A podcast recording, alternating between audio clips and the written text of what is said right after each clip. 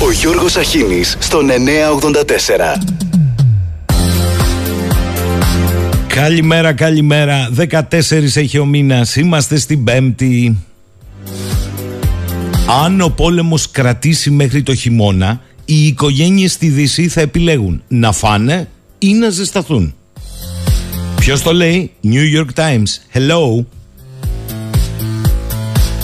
Και ποιος θέλει κύριε γι' αυτό; Έχω και καλύτερο. Deutsche Welle. Στροφή στα γενετικά τροποποιημένα σιτηρά. Σενάριο δυστοπίας ή η λύση στην επισητιστική κρίση. Πώς το λέγαμε τις προηγούμενες μέρες παιδιά; Θα δείτε που στο τέλος θα τρώμε με σαντιγί τα κολεόπτερα Και θα είμαστε και ευτυχισμένοι Διότι το δίλημα είναι Τεχνητά τροποποιημένα τα σιτηρά ή πείνα Το τρενάκι του τρόμου έχει ξεκινήσει εντός, εκτός και επί αυτά προσδεθείτε θα περάσουμε καλά. Καλημέρα φίλε Παναγιώτη. Τι σου έμεινε λέει από το νομοσχέδιο; Μου έμεινε ακριβώς όπως το είπε ο Βέλτσος. Τίποτα περισσότερο παιδιά Για την παιδεία. Μία ογκώδης αντιμεταρρύθμιση που δεν λύνει τα πραγματικά προβλήματα των ΑΕΗ για μια φορά ακόμη ένας ακόμη υπουργός, εδώ είστε θα με θυμηθείτε σε μερικά χρόνια. Αλλά κυρίως σκεφτείτε την ακύρωση του αυτοδιοίκητου του Δημόσιου Πανεπιστημίου.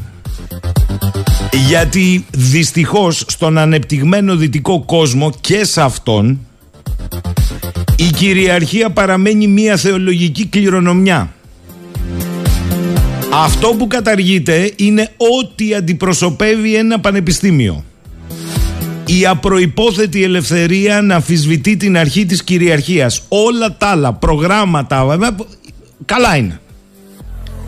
Πώς το λέει ο Φουκώ, το κεφάλι του βασιλιά δεν έχει ακόμη πέσει. Πάω στη συζήτηση στη Βουλή που μου έχετε στείλει. Όχι, δεν πάω στη δίκη και στην απόφαση για το Λιγνάδι. Αφήστε το. Με συγχωρείτε. Δεν πάω έτσι που τα έκαναν από το 10 στην νομοθεσία να τα λουστούν και οι δικαστές να τα σκεφτούν. Τελεία. Θα πάω στα άλλα. Διότι στη Βουλή ζούμε νέες μεγάλες μέρες. Πού είναι ο σύντροφος Κουτσούμπας με την ατάκα, δεν τρέπεστε, μωρέ. Το έχουν ρίξει στη διαλεκτική. Oh. Ω μαρξιστικό εργαλείο ανάλυσης μες στη Βουλή η πολιτική αρχηγή. Πλην του σύντροφου Κουτσούμπα. Κατά το γνωστόν στα φοιτητικά χρόνια πολλών Κομμουνισμός το ανώτερο στάδιο του σοσιαλισμού. Έχουμε τώρα βέρναδακισμός το υποστάδιο του πολλακισμού με ανώτερο στάδιο τον εκτσογλανισμό. Τι ωραία έκφραση. Παραπέμπει και στον πάλε ποτέ Τούρκο Υπουργό Εξωτερικών της κυβέρνησης Μεντερές και στη συνέχεια Τσακλαγιαγκίλ Αλλά για την Τουρκία δεν λες κουβέντα Εκτσογλανισμός λοιπόν. Αυτό είναι το αφήγημα της κυβερνητικής παράταξης. Τοξικότητα. Σιγάρε περιβαντολόγοι Το αφήγημα της εξωματικής αντιπολίτευσης. Και ο σύντροφος Κατρίνης του Πασόκ Κάπου στη μέση ούτε με τους μεν Ούτε με τους δε. Είναι αυτό που λέμε Μπλε, ροζ και πράσινη κόκκι Αλλά είστε όλοι φθηνοί αντιγραφής. Εκτσογλανισμός, ε. Έλα σου όμως που αυτό δεν είναι copy-paste απλό. Για πρώτη φορά ακούστηκε το 2013 έχω πιστήριο ντοκουμέντο. Η έκφραση εκτσογλανισμός ως πολιτική ανάλυση πιστώνεται προσωπικά στον καθηγητή συνταγματικού δικαίου και εκπρόσωπος στην Επιτροπή Σοφών στην Ευρώπη το σύντροφο Βαγγέλη Βενιζέλο. Λέω ψέματα, για ακούστε τι έλεγε το 13. Μα εμείς τα έχουμε κάνει όλα. Το πρωτογενές πλεόνασμα, τους πληστηριασμούς, τα μέτρα για την ανεργία, την αλλαγή στο κράτος. Καλλιεργούν το υπόστρωμα του εκκυδαϊσμού και του εκφασισμού της κοινωνίας. Για την ακρίβεια θα με επιτρέψετε να πω μια λέξη και ζητάω συγγνώμη από εσάς και τους ακροατές μας του εκτσογλανισμού της ελληνικής κοινωνίας. Του εκτσογλανισμού. Εντάξει, δεν τα λέμε στον αέρα. Ανήκει copyright Βαγγέλης Βενιζέλος 2013 Καλημέρα Τάσο, εγώ τώρα τι να πω; Τα έχετε ακούσει, δεν είναι ούτε προφητικά. 1,5 χρόνο απλά ομολογούν τη μακακία τους και ανοίγουν πανικόβλητοι τους λιγνίτες. Αυτό γίνεται. Τετραπλασιάζουν τη λιγνητική λέει, παραγωγή για να μπορέσουμε να αντέξουμε σε αυτό που έρχεται το χειμώνα. Να σας πω το παρασύνθημα, περισσότερα αύριο. Η πραγματικότητα είναι διαφορετική. Ούτε επιστροφή θα έχουμε στην κανονικότητα του λιγνίτη, ούτε οι τιμές θα μειωθούν, μην ακούτε τίποτα. Για τον πολύ απλό λόγο για όσο διάστημα η διαμόρφωση της τιμής του ηλεκτρισμού περνά από το χρηματιστήριο ενέργειας και για όσο διάστημα μετέχει έστω και μισή μονάδα φυσικού αερίου στην κάλυψη των ημερήσεων αναγκών, τα λέω εγώ, μας τα έχουν πει εδώ οι καλεσμένοι, η μέση τιμή ημέρας θα προκύπτει πάντα, πάντα από το πανάκριβο φυσικό αέριο. Αν θες να πέσουν οι τιμές, δεν μπορεί να έχεις το χρηματιστήριο. Αν έχεις το χρηματιστήριο, ο λιγνίτης το μόνο που σου λύνει είναι την επάρκεια. Η τιμή δεν πέφτει.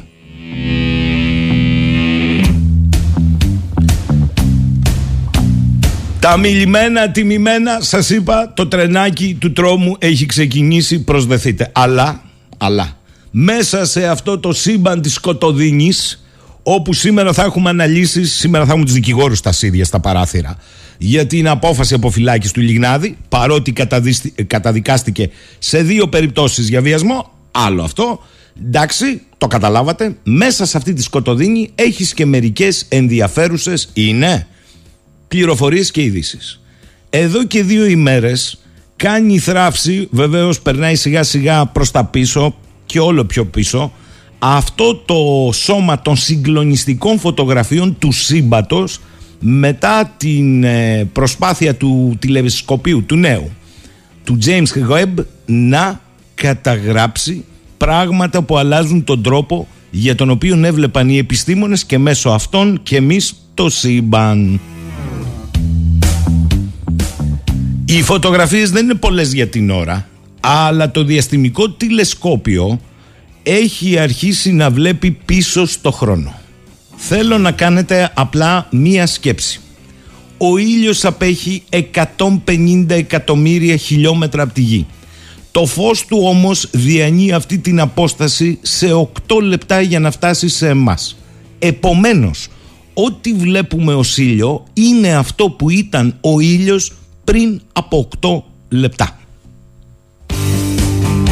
Αναβιβάστε τώρα για όλα τα άλλα τον χρόνο για να καταλάβετε ότι το πλησιέστερο άστρο έξω από το δικό μας ηλιακό σύστημα χρειάζεται περίπου τέσσερα χρόνια έως ότου μας στείλει τη φωτογραφία του.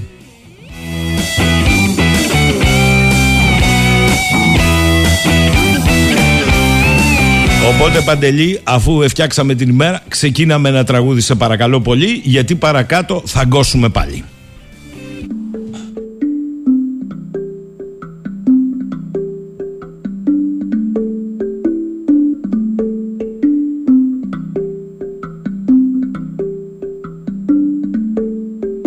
Ψέλνεις στη Σίμωνο πέτρα κι ακούγεται στον άδει Μα οι τρομαγμένοι κάνουνε πως τα δεν ακούν. Κλέβει το χνούδι απ' τα παιδιά τα μονοπάτια σβήνει. Βαφτίζεται στην έρημο και γίνεται σημούν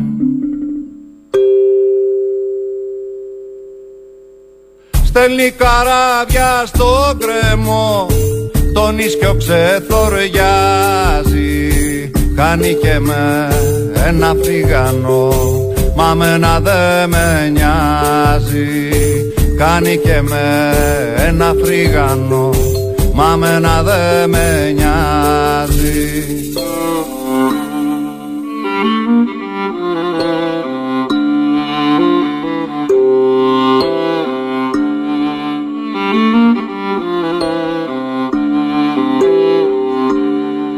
με το να χέρι στη χαρά και τ' άλλο στην ομίχλη. Δεμένο με γλεντήσανε τα λέμαργα πουλιά. Γύρευω την πανσέλινο να πέσει στο πηγάδι Να κοιταχτώ να θυμηθώ πως ήμουνα παλιά Να θυμηθώ να ξεχαστώ να γίνω ερυθρελάτη. Οι ρίζες μου στον ουρανό τα φύλλα στο κρεβάτι. Οι ρίζες μου στον ουρανό τα φύλλα στο κρεβάτι Λοιπόν, είπαμε να ξεκινήσουμε με ευχάριστη είδηση σήμερα. Δεν θα έχουμε όλο τα δυσάρεστα και λέω ευχάριστη διότι έχει εξάψει τη φαντασία όχι μόνο των επιστημόνων αλλά και εμάς των απλών ανθρώπων. Και νομίζω ότι για να δούμε καμιά φορά έχουν ενδιαφέρον αυτές οι ανακοινώσεις που κάνουν οι αεροδιαστημικές υπηρεσίες ανά τον κόσμο, οι αστρονόμοι, οι αστροφυσικοί, ε, έχουν ενδιαφέρον, έχουν. Καλύτερος για να μας πει αν έχουν και σε ποιο βαθμό για όλους εμάς και για τον πλανήτη Γη από τον επίτιμο διευθυντή του Ευγενίδιου Πλανηταρίου νομίζω ότι γενιές και γενιές έχουν καθίσει στην Πολυθρόνα ακούγοντάς τον.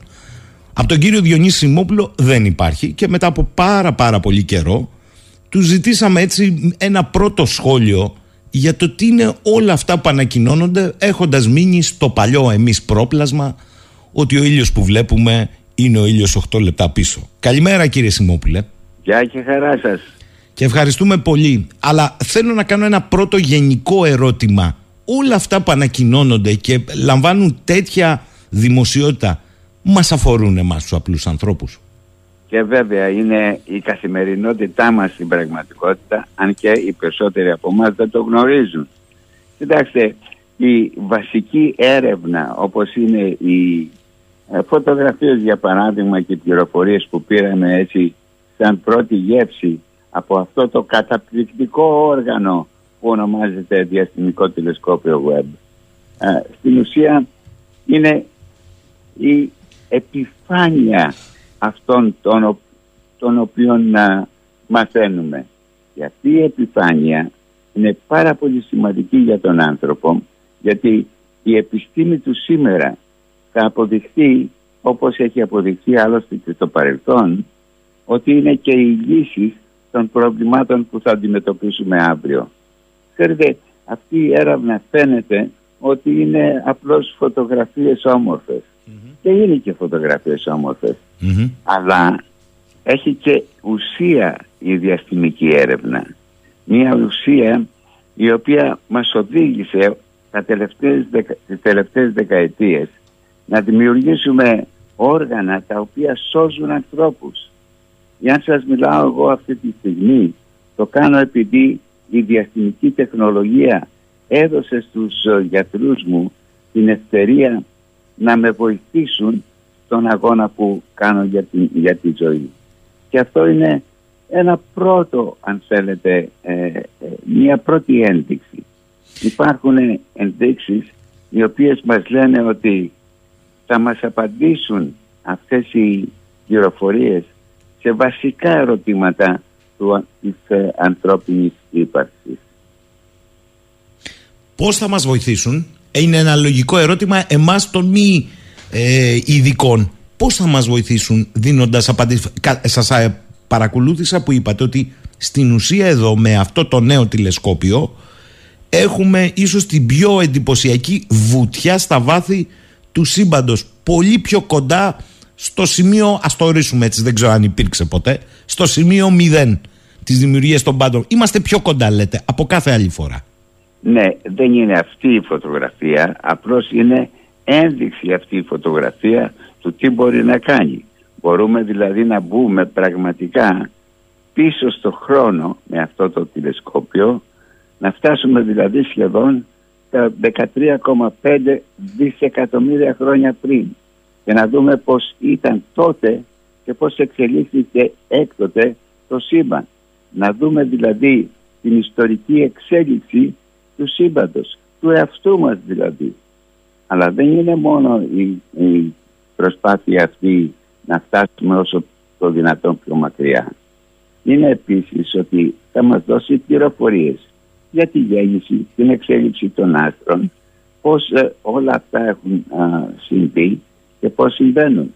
Όσον αφορά τώρα την α, καθημερινότητα του ανθρώπου, στην ουσία, α, αν ήταν να σας απαριθμισω τα κυριολεκτικά χιλιάδες αντικείμενα, ε, τα χιλιάδες, τις χιλιάδες επιπτώσεις που έχουν αυτοί, αυτές, οι, αυτές οι προσπάθειες των επιστημόνων ε, δεν θα είχαμε χρόνο ε, θα, θα μιλάγαμε επί ώρες. Άρα λέτε ότι μία παρατήρηση που σε εμάς καλά το τοποθετήσατε εισαγωγικά κύριε Σιμόπουλε φτάνουν ως πολύ ωραίες φωτογραφίες. Αυτό είναι γεγονός και σε εντυπωσιάζει και μόνο η σκέψη της απόστασης αλλά είναι και φωτογραφίες του παρελθόντος μας ουσιαστικά αυτού που, που βλέπουμε. Έτσι δεν είναι; Μα το είπατε και τόσο χαρακτηριστικά και ωραία και εσείς ότι ακόμη και τον ήλιο το, το πλησιέστερο άστρο σε εμά, το οποίο απέχει 150 εκατομμύρια χιλιόμετρα μακριά χρειάζεται χρόνο για να έρθει από εκεί εδώ το φως του.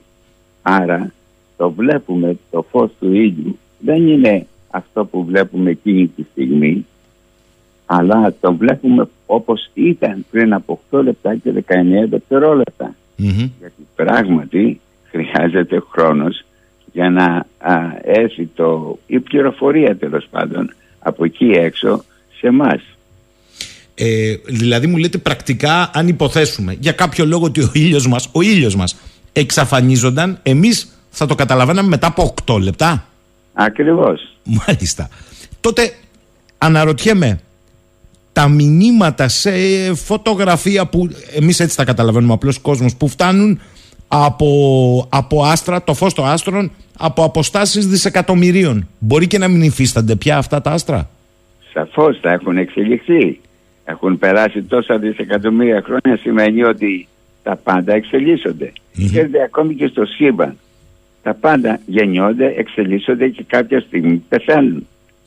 Ε, έτσι και στην περίπτωση αυτών των φωτογραφιών είμαι, είμαι ε, σιγουρότατος ότι α, μας βοηθούν να κατανοήσουμε το, αυτό που βλέπουμε αυτή τη στιγμή καταγεγραμμένο αλλά αυτό δεν είναι του σήμερα τη στιγμή δηλαδή που τα κοιτάζω αυτά τα αντικείμενα αλλά του παρελθόντος με αυτόν τον τρόπο πιστεύετε ότι για σας τους επιστήμονες γίνεται όχι πιο εύκολο αλλά πιο βατό ε, ένα μονοπάτι στο πώς ξεκίνησε ο κόσμος; Ε, αυτή είναι και μία από τις ε, προσπάθειες που κάνει η επιστημονική κοινότητα να δει πώς γεννήθηκε, πώς εξελίχθηκε ιστορικά το σύμπαν, γιατί είναι έτσι και όχι αλλιώς και, και ποια είναι τα συστατικά από τα οποία αποτελείται το σύμπαν. Mm-hmm. Να σας πω ένα παράδειγμα το οποίο είναι πολύ χαρακτηριστικό. Όλα όσα βλέπουμε, έτσι, το ένα τρισεκατομμύριο γαλαξίες που βλέπουμε στο σύμπαν. Α, κάθε γαλαξίας 100 με 200 δισεκατομμύρια αστρικά συστήματα σαν τον ήλιο μας.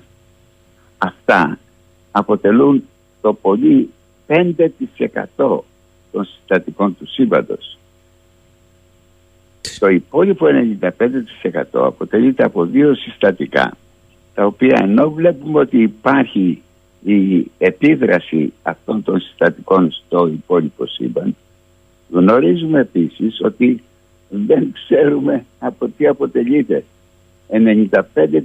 95% είναι αυτά τα δύο σημεία τα οποία πρέπει να επισημάνει κάποιος είναι αυτό που ονομάζουμε σκοτεινή ύλη και σκοτεινή ενέργεια που αποτελούν στην ουσία το μεγαλύτερο μέρος. Αυτή η σκοτεινή ύλη είναι όπως είπα άγνωστη από τι αποτελείται αλλά μας βοηθάει σιγά σιγά να ανακαλύψουμε πράγματα τα οποία μέχρι τώρα ήταν άγνωστα σε μας. Κύριε Σιμόπουλε, αυτό σημαίνει πρακτικά και ξέρω ότι είστε πολύ ανοιχτός.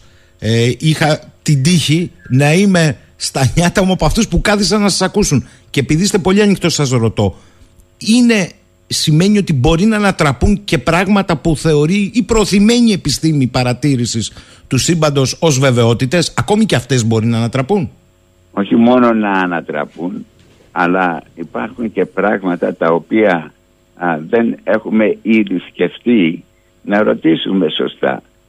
Ξέρετε, οι ερωτήσεις είναι πολύ πιο βασικά στοιχεία σε μια τέτοια έρευνα από ότι οι απαντήσεις. Γιατί κανείς δεν ξέρει στην ουσία να κάνει τις σωστές ερωτήσεις αν δεν έχει την, την ανάλογη πληροφόρηση. Θέλω να σας ρωτήσω και κάτι ακόμη κύριε καθηγητά, δεν σας κουράσω περισσότερο. Ε, προφανώς θεωρείτε ότι ανοίγει ένα μεγάλο πεδίο πια και τα επόμενα χρόνια και σε επίπεδο μελετών, εργασιών, παρατηρήσεων έχουμε να μάθουμε και να δούμε πάρα πολλά. Φαντάζομαι δεν διαφωνείτε. Καθόλου δεν διαφωνώ και μάλιστα ήταν ευχής έργων ότι αυτές οι φωτογραφίες ανακοινώθηκαν α, α, τις ημέρες αυτές. Τις ημέρες που η χώρα μας, η Ελλάδα, υψοροκόστανα όπως θέλουν να την βλέπουν μερικοί μερικοί, αυτή έχει φιλοξενεί τις επόμενες ε, μερικές ημέρες το μεγαλύτερο διαστημικό συνέδριο που έχει ε, ε, μέχρι τώρα ε, κάθε δύο χρόνια γίνεται αυτό το συνεδριο ονομάζεται διαστημική, συγγνώμη, διαστημική Ολυμπιάδα γιατί έχουν σειρεύσει από όλο τον κόσμο οι μεγαλύτερες διαστημικές υπηρεσίες τα μεγαλύτερα διαστημικά α, μυαλά τεχνολογίας και επιστήμης και τα επόμενες, τις επόμενες μερικές μέρες θα ακούσουμε 3.500 διαφορετικές ανακοινώσεις της τελευταίας κοπής. Θα ακούσουμε επίσης 8 διαφορετικές ε, ε, θεματικές ενότητες. Θα έχουμε την ευκαιρία τα παιδιά μας, οι φοιτητές μας να έρθουν σε επαφή με, τους, με τα μεγαλύτερα κεφάλια αυτής της ε, επιστήμης χωρίς να χρειαστεί να δαπανίσουν χρήματα για να πάνε σε συνέδρια του εξωτερικού. Αυτό λοιπόν οφείλεται ε, σε μια ομάδα ε, συναδέλφων με επικεφαλή τον κύριο Σταμάτη Κρυμισή ο οποίος ε, κατόρθωσε, μάλλον κατορθώσαμε να φέρουμε στην χώρα μας αυτό το καταπληκτικό συνέδριο.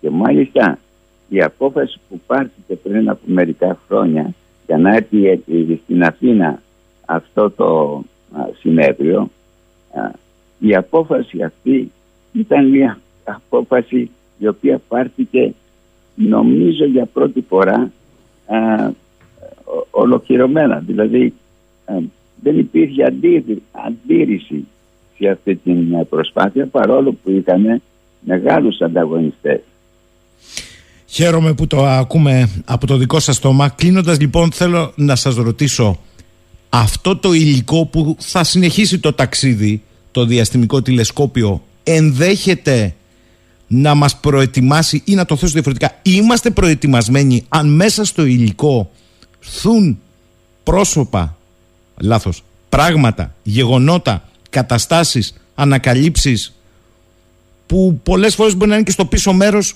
του μυαλού μας. Θα το κάνω και πιο συγκεκριμένο για να έχει και ενδιαφέρον. Μία άλλη μορφή ζωής, να το πω έτσι.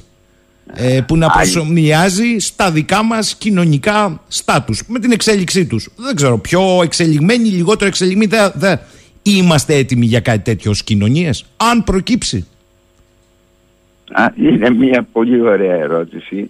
Ε, απάντηση έχει να κάνει με κοινωνική και κοινωνιολογία παρά με αστροφυσική. Όσον αφορά το ερώτημά σας αν υπάρχει δυνατότητα για άλλου είδους ζωής η, η απάντηση είναι μάλλον όχι.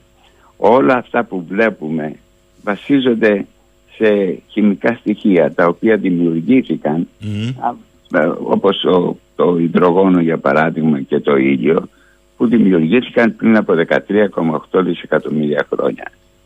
Αυτή, αυτά τα χημικά στοιχεία στο εσωτερικό των άστρων μετετράπησαν στο μεταξύ σε διάφορα άλλα χημικά στοιχεία ανώτερα. Γι' αυτό λέω εγώ ότι το σώμα μας αποτελείται από αστρόσκονη. Χημικά στοιχεία δηλαδή, τα οποία μας δίνουν την ευκαιρία να υπάρξουμε. Ξέρετε, το σώμα μας αποτελείται από, κυρίως από τέσσερα χημικά στοιχεία.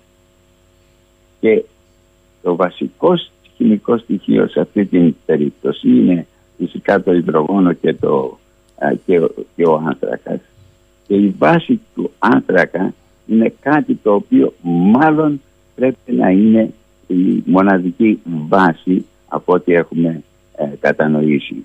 Γιατί ο άνθρακας έχει τη δυνατότητα να επικοινωνεί και να συνδέεται και με άλλα χημικά στοιχεία για να φτιάξουν αυτό που βλέπουμε στο σύμπαν. Είτε είναι άνθρωποι, είτε είναι πλανήτες, είτε είναι σύννεφα, είτε είναι άστρα και γαλαξίες. Κύριε Σιμόπουλε, θέλω να σας ευχαριστήσω. Νομίζω ότι το πιο συναρπαστικό ταξίδι είναι το ταξίδι της ανθρώπινης νόησης. Αυτή είναι η πιο μεγάλη βουτιά στα πάντα και όσο μπορεί να υφίσταται έχει καλός. Γιατί αν πάψει να υφίσταται δεν έχει καμία αξία. Άλλοι θα παρατηρούν, πάντως όχι εμείς. Θέλω να σας ευχαριστήσω θερμά. Δική μου η ευχαρίστηση. Καλή σας ημέρα.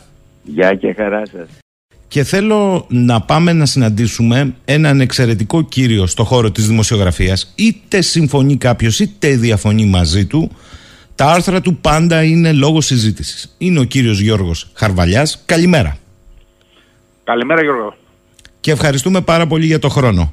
Και θέλω καλά. αρχικά να, να σε ρωτήσω στον Ενικό αν αυτό το κλίμα παγκόσμια το έχουμε ξανασυναντήσει και το έχουμε ξεχάσει. Εννοώ πολυεπίπεδες κρίσεις, ε, σημερινή φίλη, αυριανή εχθρή και ο εχθρός του εχθρού σύμμαχος με τον εχθρό ξανά και όχι με το φίλο και πάει λέγοντας. Όχι, έχεις δίκιο. Υπάρχει μια γενικευμένη αστάθεια αφενός ε, στην Ευρώπη. Ε, για παράδειγμα, βλέπουμε πόσο επισφαλής ε, είναι η θέση του Μακρόν. Βλέπουμε στην Βρετανία διαδικασίες για την ανάδειξη νέου αρχηγού σου stories όπου μπορεί κατά έτσι μια ηρωνία της τύχης και της ιστορίας να είναι ένα συνδός. Βλέπουμε ότι αποδοκιμάζεται η γερμανική κυβέρνηση, ε, η δημοτικότητα του Όλαφ Σόλτς έχει πέσει, ο Υπουργός Οικονομικών πολλά υποσχόμενος ηγέτης των φιλελεύθερων προκάλεσε με ένα γάμο προδιαγραφών ας πούμε του Μακαρίτη του Τσοχατζόπουλου. Ε, βλέπουμε στην Ολλανδία μια γενικευμένη εξέγερση ε, αγροτών, κτηνοτρόφων και άλλων παραγωγικών ομάδων διότι ο εκεί πρωθυπουργός αποφάσισε να επιβάλλει πολύ έτσι αποφασιστικά μια παγκοσμιοποιητική ατζέντα στο χώρο της ε, διατροφής όπως έθιξες προηγουμένως και έκρινε ότι τα αέρια που εκλείονται από τις αγελάδες αποτελούν απειλή για την κλιματική αλλαγή, ενισχύουν την τρύπα του όζοντος, άρα θα πρέπει να γίνουν δραστικές περικοπές στην κτηνοτροφία και στη γεωργία. Πού; Στην Ολλανδία. Η Ολλανδία η οποία παράγει ένα πολύ μεγάλο τμήμα όλων αυτών των προϊόντων που τροφοδοτούν την Ευρώπη. Έγινε λοιπόν εκεί μια πολύ μεγάλη εξέγερση, ε, ευνηδιάστηκε η Ολλανδική κυβέρνηση και αυτό δείχνει ένα κλίμα γενικευμένης αν θες αναταραχής κοινωνικής στην Ευρώπη.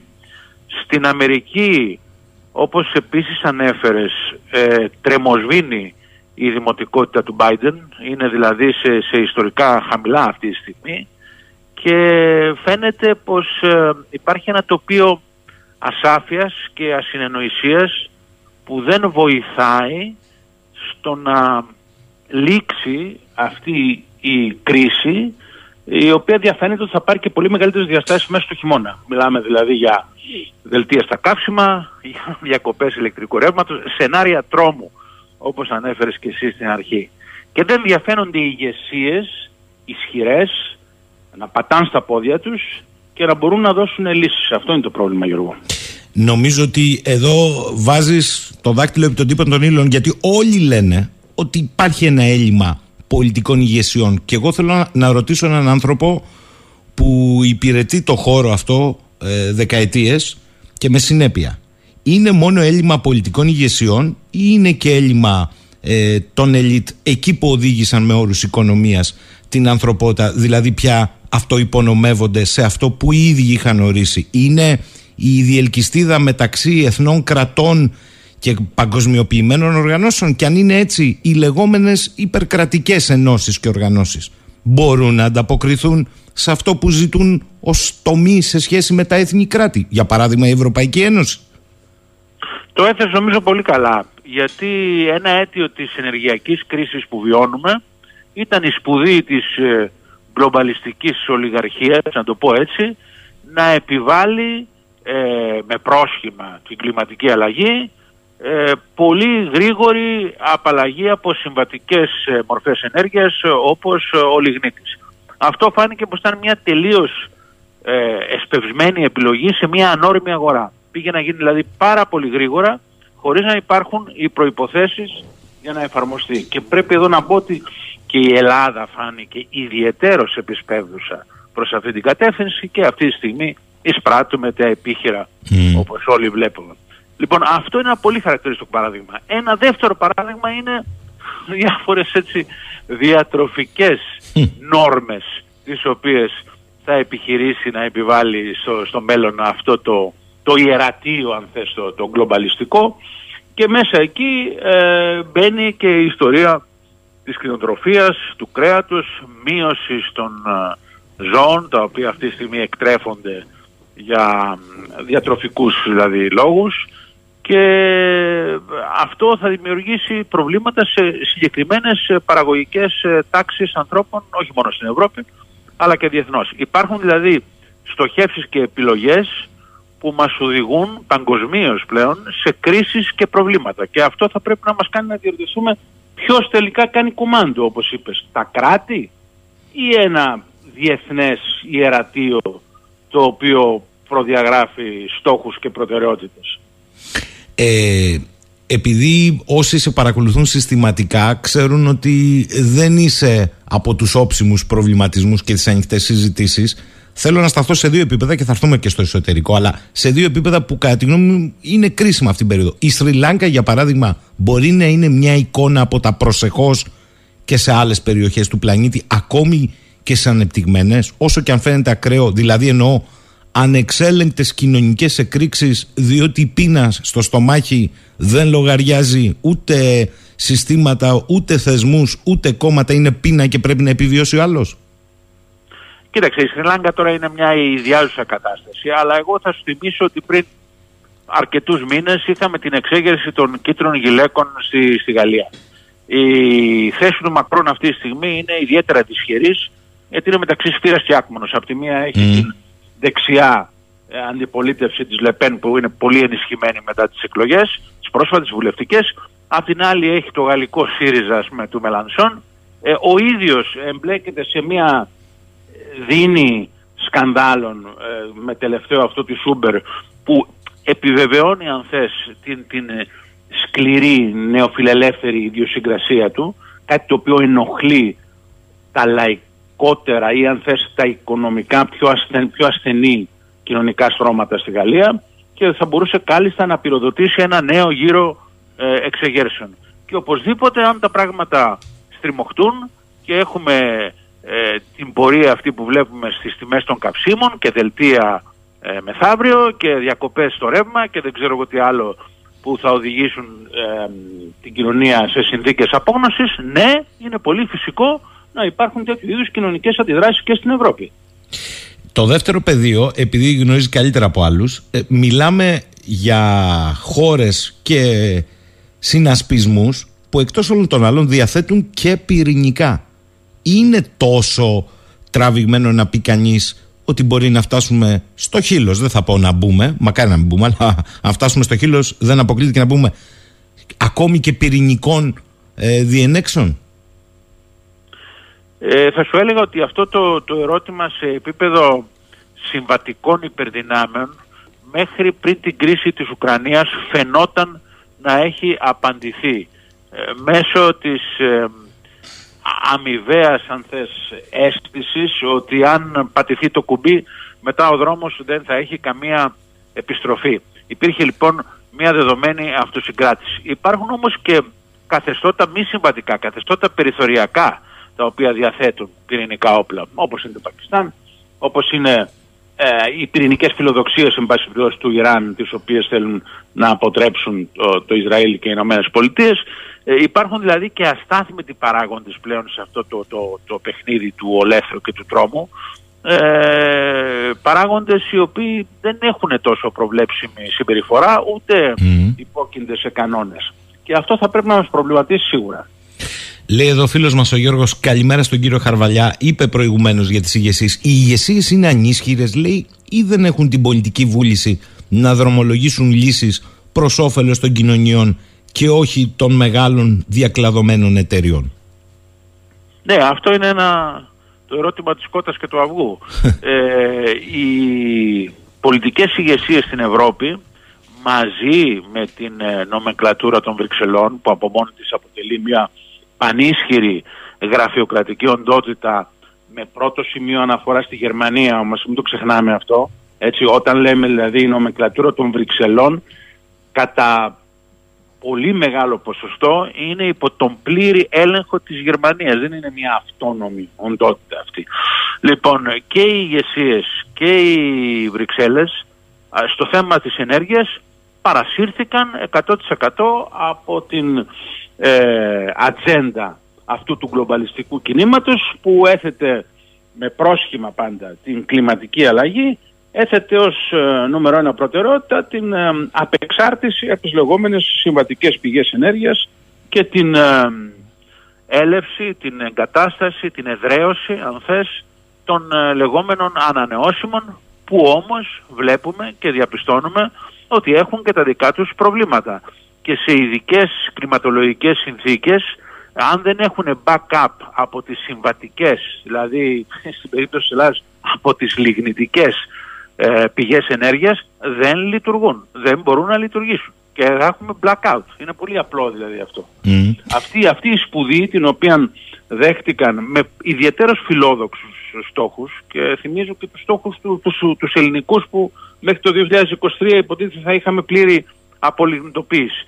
Τις δέχτηκαν οι πολιτικές ηγεσίες. Άρα έχει δίκιο ο, ο ακροατής ότι ε, πολλές φορές η ατζέντα επιβάλλεται έξωθεν και υλοποιείται από πολιτικά πρόσωπα, από πολιτικές ηγεσίες στην Ευρώπη. Με τη βοήθεια, ξαναλέω, της νομενκλατούρας των Βρυξελών.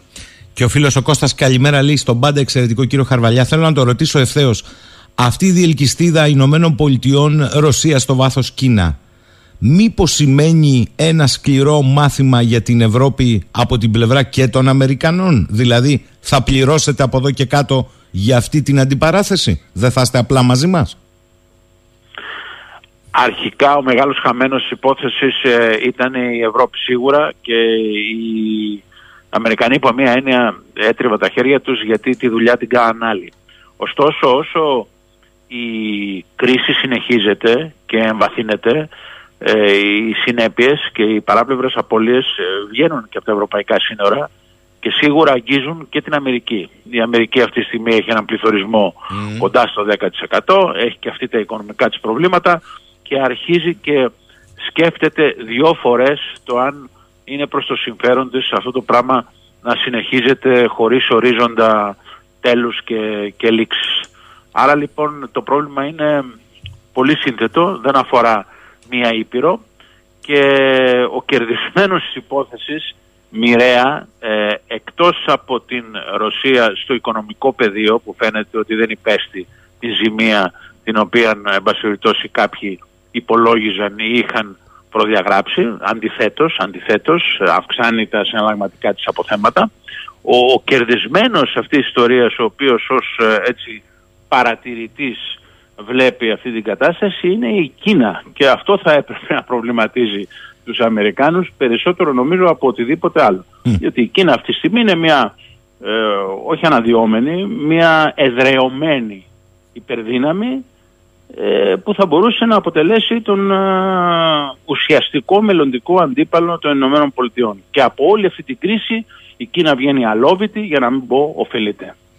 Τώρα, ε, ας έρθουμε Γιώργο Χαρβαλιά λίγο και στα καθημάς, διότι από χθες καταλάβαμε περίπου πώς θα πάει η χρονιά μέχρι όταν αποφασιστεί να έχουμε εκλογές. Η, η πλευρά της κυβέρνησης εισαγάγει την, της κυβερνητικής πλειοψηφίας την ορολογία του εκτσογλανισμού και η πλευρά της εξωματικής αντιπολίτευσης εισαγάγει την ορολογία της τοξικότητας. Την ίδια στιγμή που συμβαίνουν αυτά έχουμε και έναν γείτονα ο οποίος δεν κρύβει καμία πρόθεση και οδεύουμε πάλι σε νέες ημερομηνίες ορόσημο δεν ξέρω γιατί πρέπει να σταθούμε σε ημερομηνίες όταν σου λένε το πρώτο δεκαπενθήμερο εμείς βγάζουμε γεωτρύπανο και όλα αυτά σε ένα πεδίο που έχεις εξελίξει σωστά το έθεσες και στα ενεργειακά. Εμείς επερόμαστε ότι γινόμαστε ένας κόμβος. Κόμβος είναι και η Τουρκία με αγωγούς και hub. Κόμβος μου είπαν είναι και η Κροατία. Για τα δικά μας δεν συζητάμε. Σε τι πλαίσιο πάμε λοιπόν ως χώρα; Σε πλαίσιο πλημπησία. Εμείς γινόμαστε μαλλιά κουβάρια για διάφορα θέματα ίσονο σημασίας. Ευτυχώς αυτή την ώρα υπάρχει ε, μία ε, ομογενειακή οργάνωση, το Συμβούλιο, το Ελληνοαμερικανικό Συμβούλιο Ηγεσίας, το ΧΑΛΚ, με τον ε, Ζεμενίδη που κάνει μια καλή δουλειά σε συνεργασία με βουλευτές και γερουσιαστές Αμερικάνους μήπως και αποτραπεί η πώληση και η αναβάθμιση των F-16. Υπήρξε μια καλή τροπολογία από ένα νεαρό ελληνοαμερικανικό, ελληνοαμερικανό βουλευτή τον Κρίς Πάπας από το New Hampshire ε, η οποία αν εγκριθεί, πέρασε από την Επιτροπή Κανόνων, αυτό δεν σημαίνει τίποτα, αν εγκριθεί, α, γιατί θυμίζω ότι η Βουλή Αντιπροσώπων έχει 435 βουλευτές, δεν είναι λίγοι, αν εγκριθεί τέλος Ιουλίου, θα δώσει ένα πρόκριμα μαζί με την ανάλογη τροπολογία που θα καταθέσει και ο γερουσιαστής Μπομπ Μενέντες, θα δώσει ένα πρόκριμα αποτροπής αυτής της ε, πολυθρύλητης ε, πώλησης και αναβάθμισης. Βέβαια αυτή η τροπολογία πρέπει να πούμε ότι αφήνει έναν αστερίσκο όπως και η τροπολογία που θα καταθέσει ο Μενέντες. Δηλαδή ρίχνει τον μπαλάκι στον πρόεδρο Biden καλώντας τον να αποδείξει στα δύο νομοθετικά σώματα ότι πρώτον αυτή η πώληση, παύλα αναβάθμιση εξυπηρετεί ζωτικό συμφέρον των Ηνωμένων Πολιτειών και ότι δεν θα χρησιμοποιηθούν αυτά τα αεροπλάνα για υπερπτήσεις πάνω από ελληνικά νησιά. Κάτι το οποίο είναι ο λίγο σχετικό. Αλλά εν πάση περιπτώσει με μια κυβέρνηση απούσα υπάρχει μια ομογένεια, μια οργάνωση μαζί με το ελληνοβραϊκό λόμπι κάνει συμπαστική δουλειά. Πρέπει αυτό να το αναγνωρίσουμε μετά από πολλά Και μπορεί να έχει και επιτυχία. Θα το δούμε αυτό στο τέλος του μήνα. Μπορεί να έχει και επιτυχία. Τώρα εμείς εδώ στο εσωτερικό υπάρχει μια αμφιθυμία. Ο Μητσοτάκης νομίζω ότι εξακολουθεί να εξετάζει όλες τις παραμέτρους και ας έχει πει ότι δεν θα κάνει εκλογές κλπ. Όλα είναι ανοιχτά και αυτό φαίνεται από την αντιφατικότητα κάποιων μέτρων που άλλα οδηγούν συνειρμικά σε εκλογές και άλλα όχι. Ε, νομίζω όλα είναι ανοιχτά ακόμα Γιώργο. Δηλαδή, ξέρεις, στην πολιτική είναι πανεύκολο να πεις μια κουβέντα και μετά να βρεις μια πρόφαση για να την πάρεις πίσω. Θα μείνω στο πεδίο των εθνικών, δεν θα, δεν θα πάω στα πολιτικό κομματικά. Ε, δεν αξίζει και τον κόπο. Ε, δεν αξίζει και τον κόπο. Θέλω, χωρίς να σε κουράζω περαιτέρω, να κλείσω όμως ως εξής με δύο γεγονότα. Ένα γεγονός. Πρώτο. Τρεις λεγόμενοι αποκαλούμενοι ηγέτες του ISIS βρίσκουν θάνατο επί Συριακού εδάφους στις ζώνες ελέγχου της Τουρκίας παρακαλώ και δεν κουνιέται φίλο. Δεύτερο, γίνεται το έλα να δεις με τους προκλητικούς χάρτες από το συνεταιράκι του Ερντογάν που έχουμε και τα τρία τέταρτα της Κρήτης τουρκικά, το ένα τέταρτο τα χανιά δεν τα θέλουν. Ναι. Αστειεύομαι, εν πάση περιπτώσει. Αλλά ενώ συζητάμε για τον πολιτικό χάρτη που έχει την αξία του, εδώ υπάρχει ένας επίσημος υπηρεσιακός χάρτης της τουρκικής ακτοφυλακής εδώ και δύο χρόνια που χωρίζει από πάνω ως κάτω το Αιγαίο και πιο δυτικά του 25ου για έρευνα και διάσωση. Και οι Τούρκοι, προπαγανδιστικά αν θέλεις, έχουν ανεβάσει και βίντεο ότι κάναν στις 30 Ιουνίου έρευνα και ναι, διάσωση στι ναι. Κυκλάδες. Εγώ λέω ότι δεν ισχύει. Α απαντήσει η ελληνική πλευρά. Αυτό με ενδιαφέρει. Τι λέει η πατρίδα μου, όχι τι λένε οι Τούρκοι. Όμως αυτό το κλίμα σου λέει κάτι. Κοίταξε, ε, το, το, το είπες και εσύ δηλαδή υπενικτικά.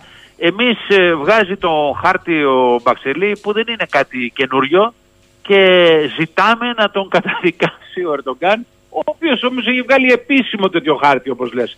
Η, η Τουρκία αυτή τη στιγμή σε ό,τι αφορά τις διεκδικήσεις βάρος μας δυστυχώς διακρίνεται από μια εθνική ομοψυχία.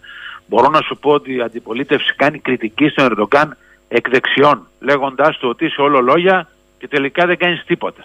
Το να λέμε εμείς με ένα tweet ή με μια διαρροή ή με μια ανακοίνωση αφιψηλού ή φοβικά, δεν, ξέρω πώς να το κρίνω, ή αφιψηλού είναι αυτό ή προδίδει φόβο.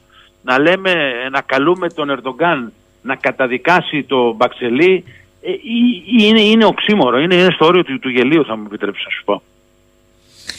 Άρα εμένει στην άποψη του παρελθόντος χρόνου ότι η Τουρκία έχει επιλέξει για τους ζωτικούς της λόγους, δεν θα το πω σύγκρουση, παρέμβαση, αν την πάρει και πάρει αυτά που ζητά και με το Αιγαίο και με την Ανατολική Μεσό και με την Κύπρο έρχεται 20 Ιουλίου. Αν τα πάρει σε ένα τραπέζι έχει καλώς αν δεν τα πάρει πάει και σε σύγκρουση.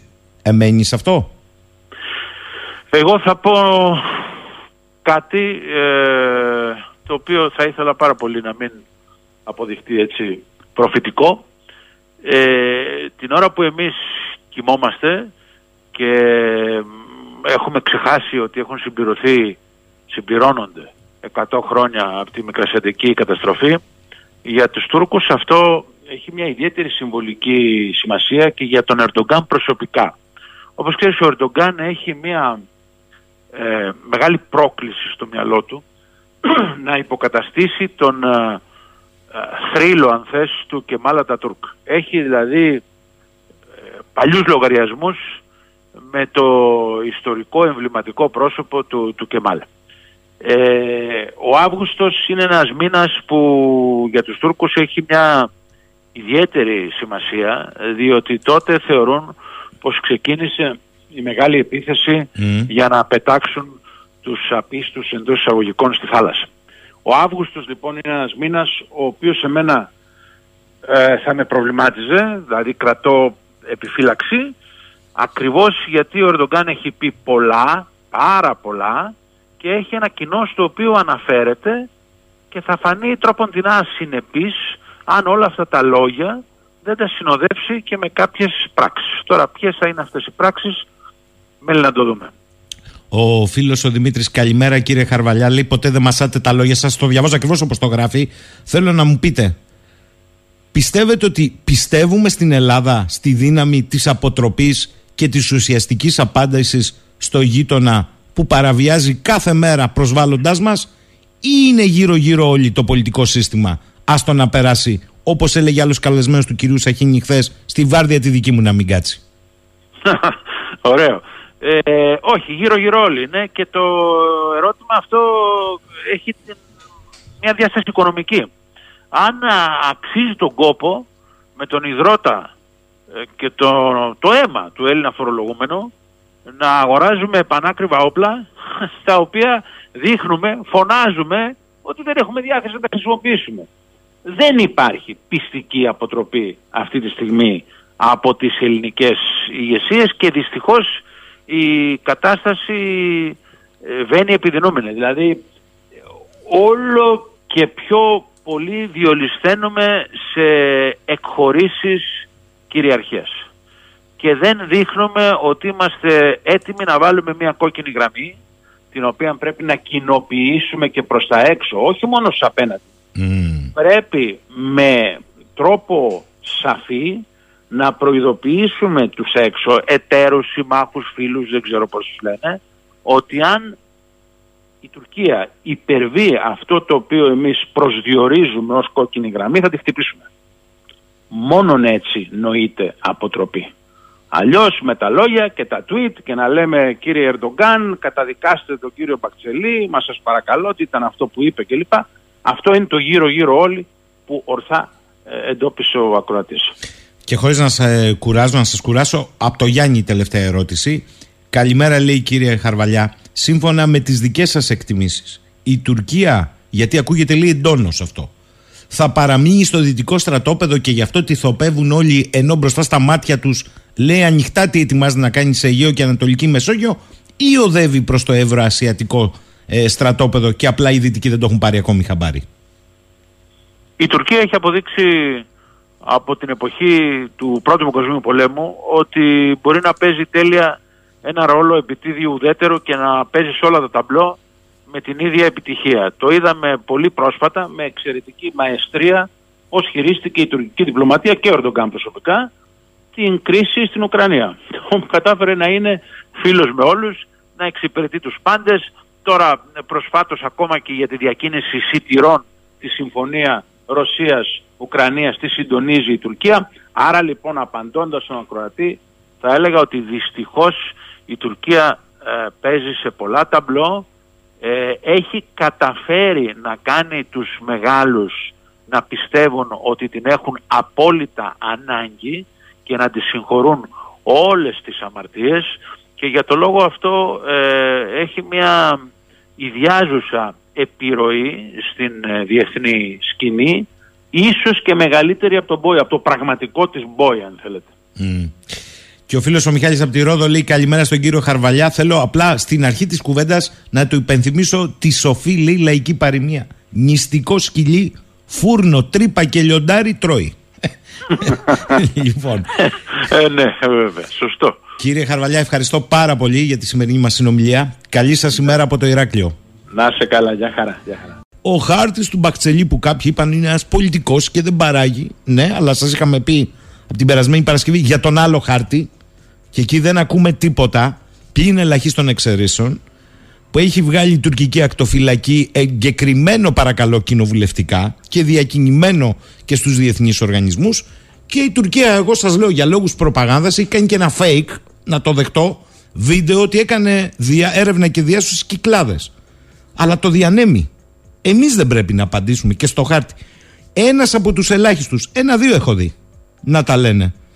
Ένας από τους ελάχιστους που το έγραψε και το είπε είναι ο υπονάβροχος στην αποστρατεία και γεωπολιτικός αναλυτής ο εξαιρετικός κύριος Τέλειος Φενέκος. Δεν είναι ένας άνθρωπος με ακραίο λόγο αλλά την, ε, τις ημέρες που γινόταν το με τον Μπακτσελή παιδιά με συγχωρείτε εδώ υπάρχει επίσημος τουρκικός χάρτης και Αμέτη Μουχαμέτη μας φέρανε και τα βίντεο της έρευνας και διάσους χθες στην κρατική τηλεόραση για να είμαι δίκαιος το είπε και άλλος πρώην στρατιωτικός ότι στην Ελλάδα να δούμε πρώτα ότι δύο χρόνια υπάρχει χάρτη τουρκικής ακτοφυλακής και δεν έχουμε κάνει τίποτα. Καλημέρα κύριε Φενέκο. Καλημέρα σας, να είστε καλά. Σας ευχαριστώ. Εγώ σας ευχαριστώ και ειλικρινά σας ευχαριστώ γιατί θα το επαναλάβω. Δεν είστε ένας άνθρωπος με ακραίο λόγο. Όμως μπροστά σε αυτή την επικοινωνιακή καταιγίδα που ασφαλώς ήθελε απάντηση, τα τρία τέταρτα της Κρήτης για παράδειγμα είναι τουρκικά, Είπατε ότι καμιά φορά κοιτάζουμε το δάκτυλο αντί για το φεγγάρι, γιατί εδώ υπάρχουν πολύ σοβαρότερα πράγματα. Ξέρετε, πολλές φορές ο ρεαλισμός και η αυτογνωσία σε τεχνιέντος ε, χρησιμοποιείται ως ακρε... θεωρούν ότι κάποιοι ότι είναι ακραίος λόγος. Δεν είναι ακραίος λόγος. Η αυτογνωσία και ο ρεαλισμός είναι η βάση για να πάρεις τις σωστές αποφάσεις για να κινηθείς μετά στη συνέχεια. Mm-hmm. Ε, ρεαλιστικά λοιπόν, αυτή τη στιγμή ε, στον IMO υπάρχει ένα ζήτημα για την έρευνα και διάσωση.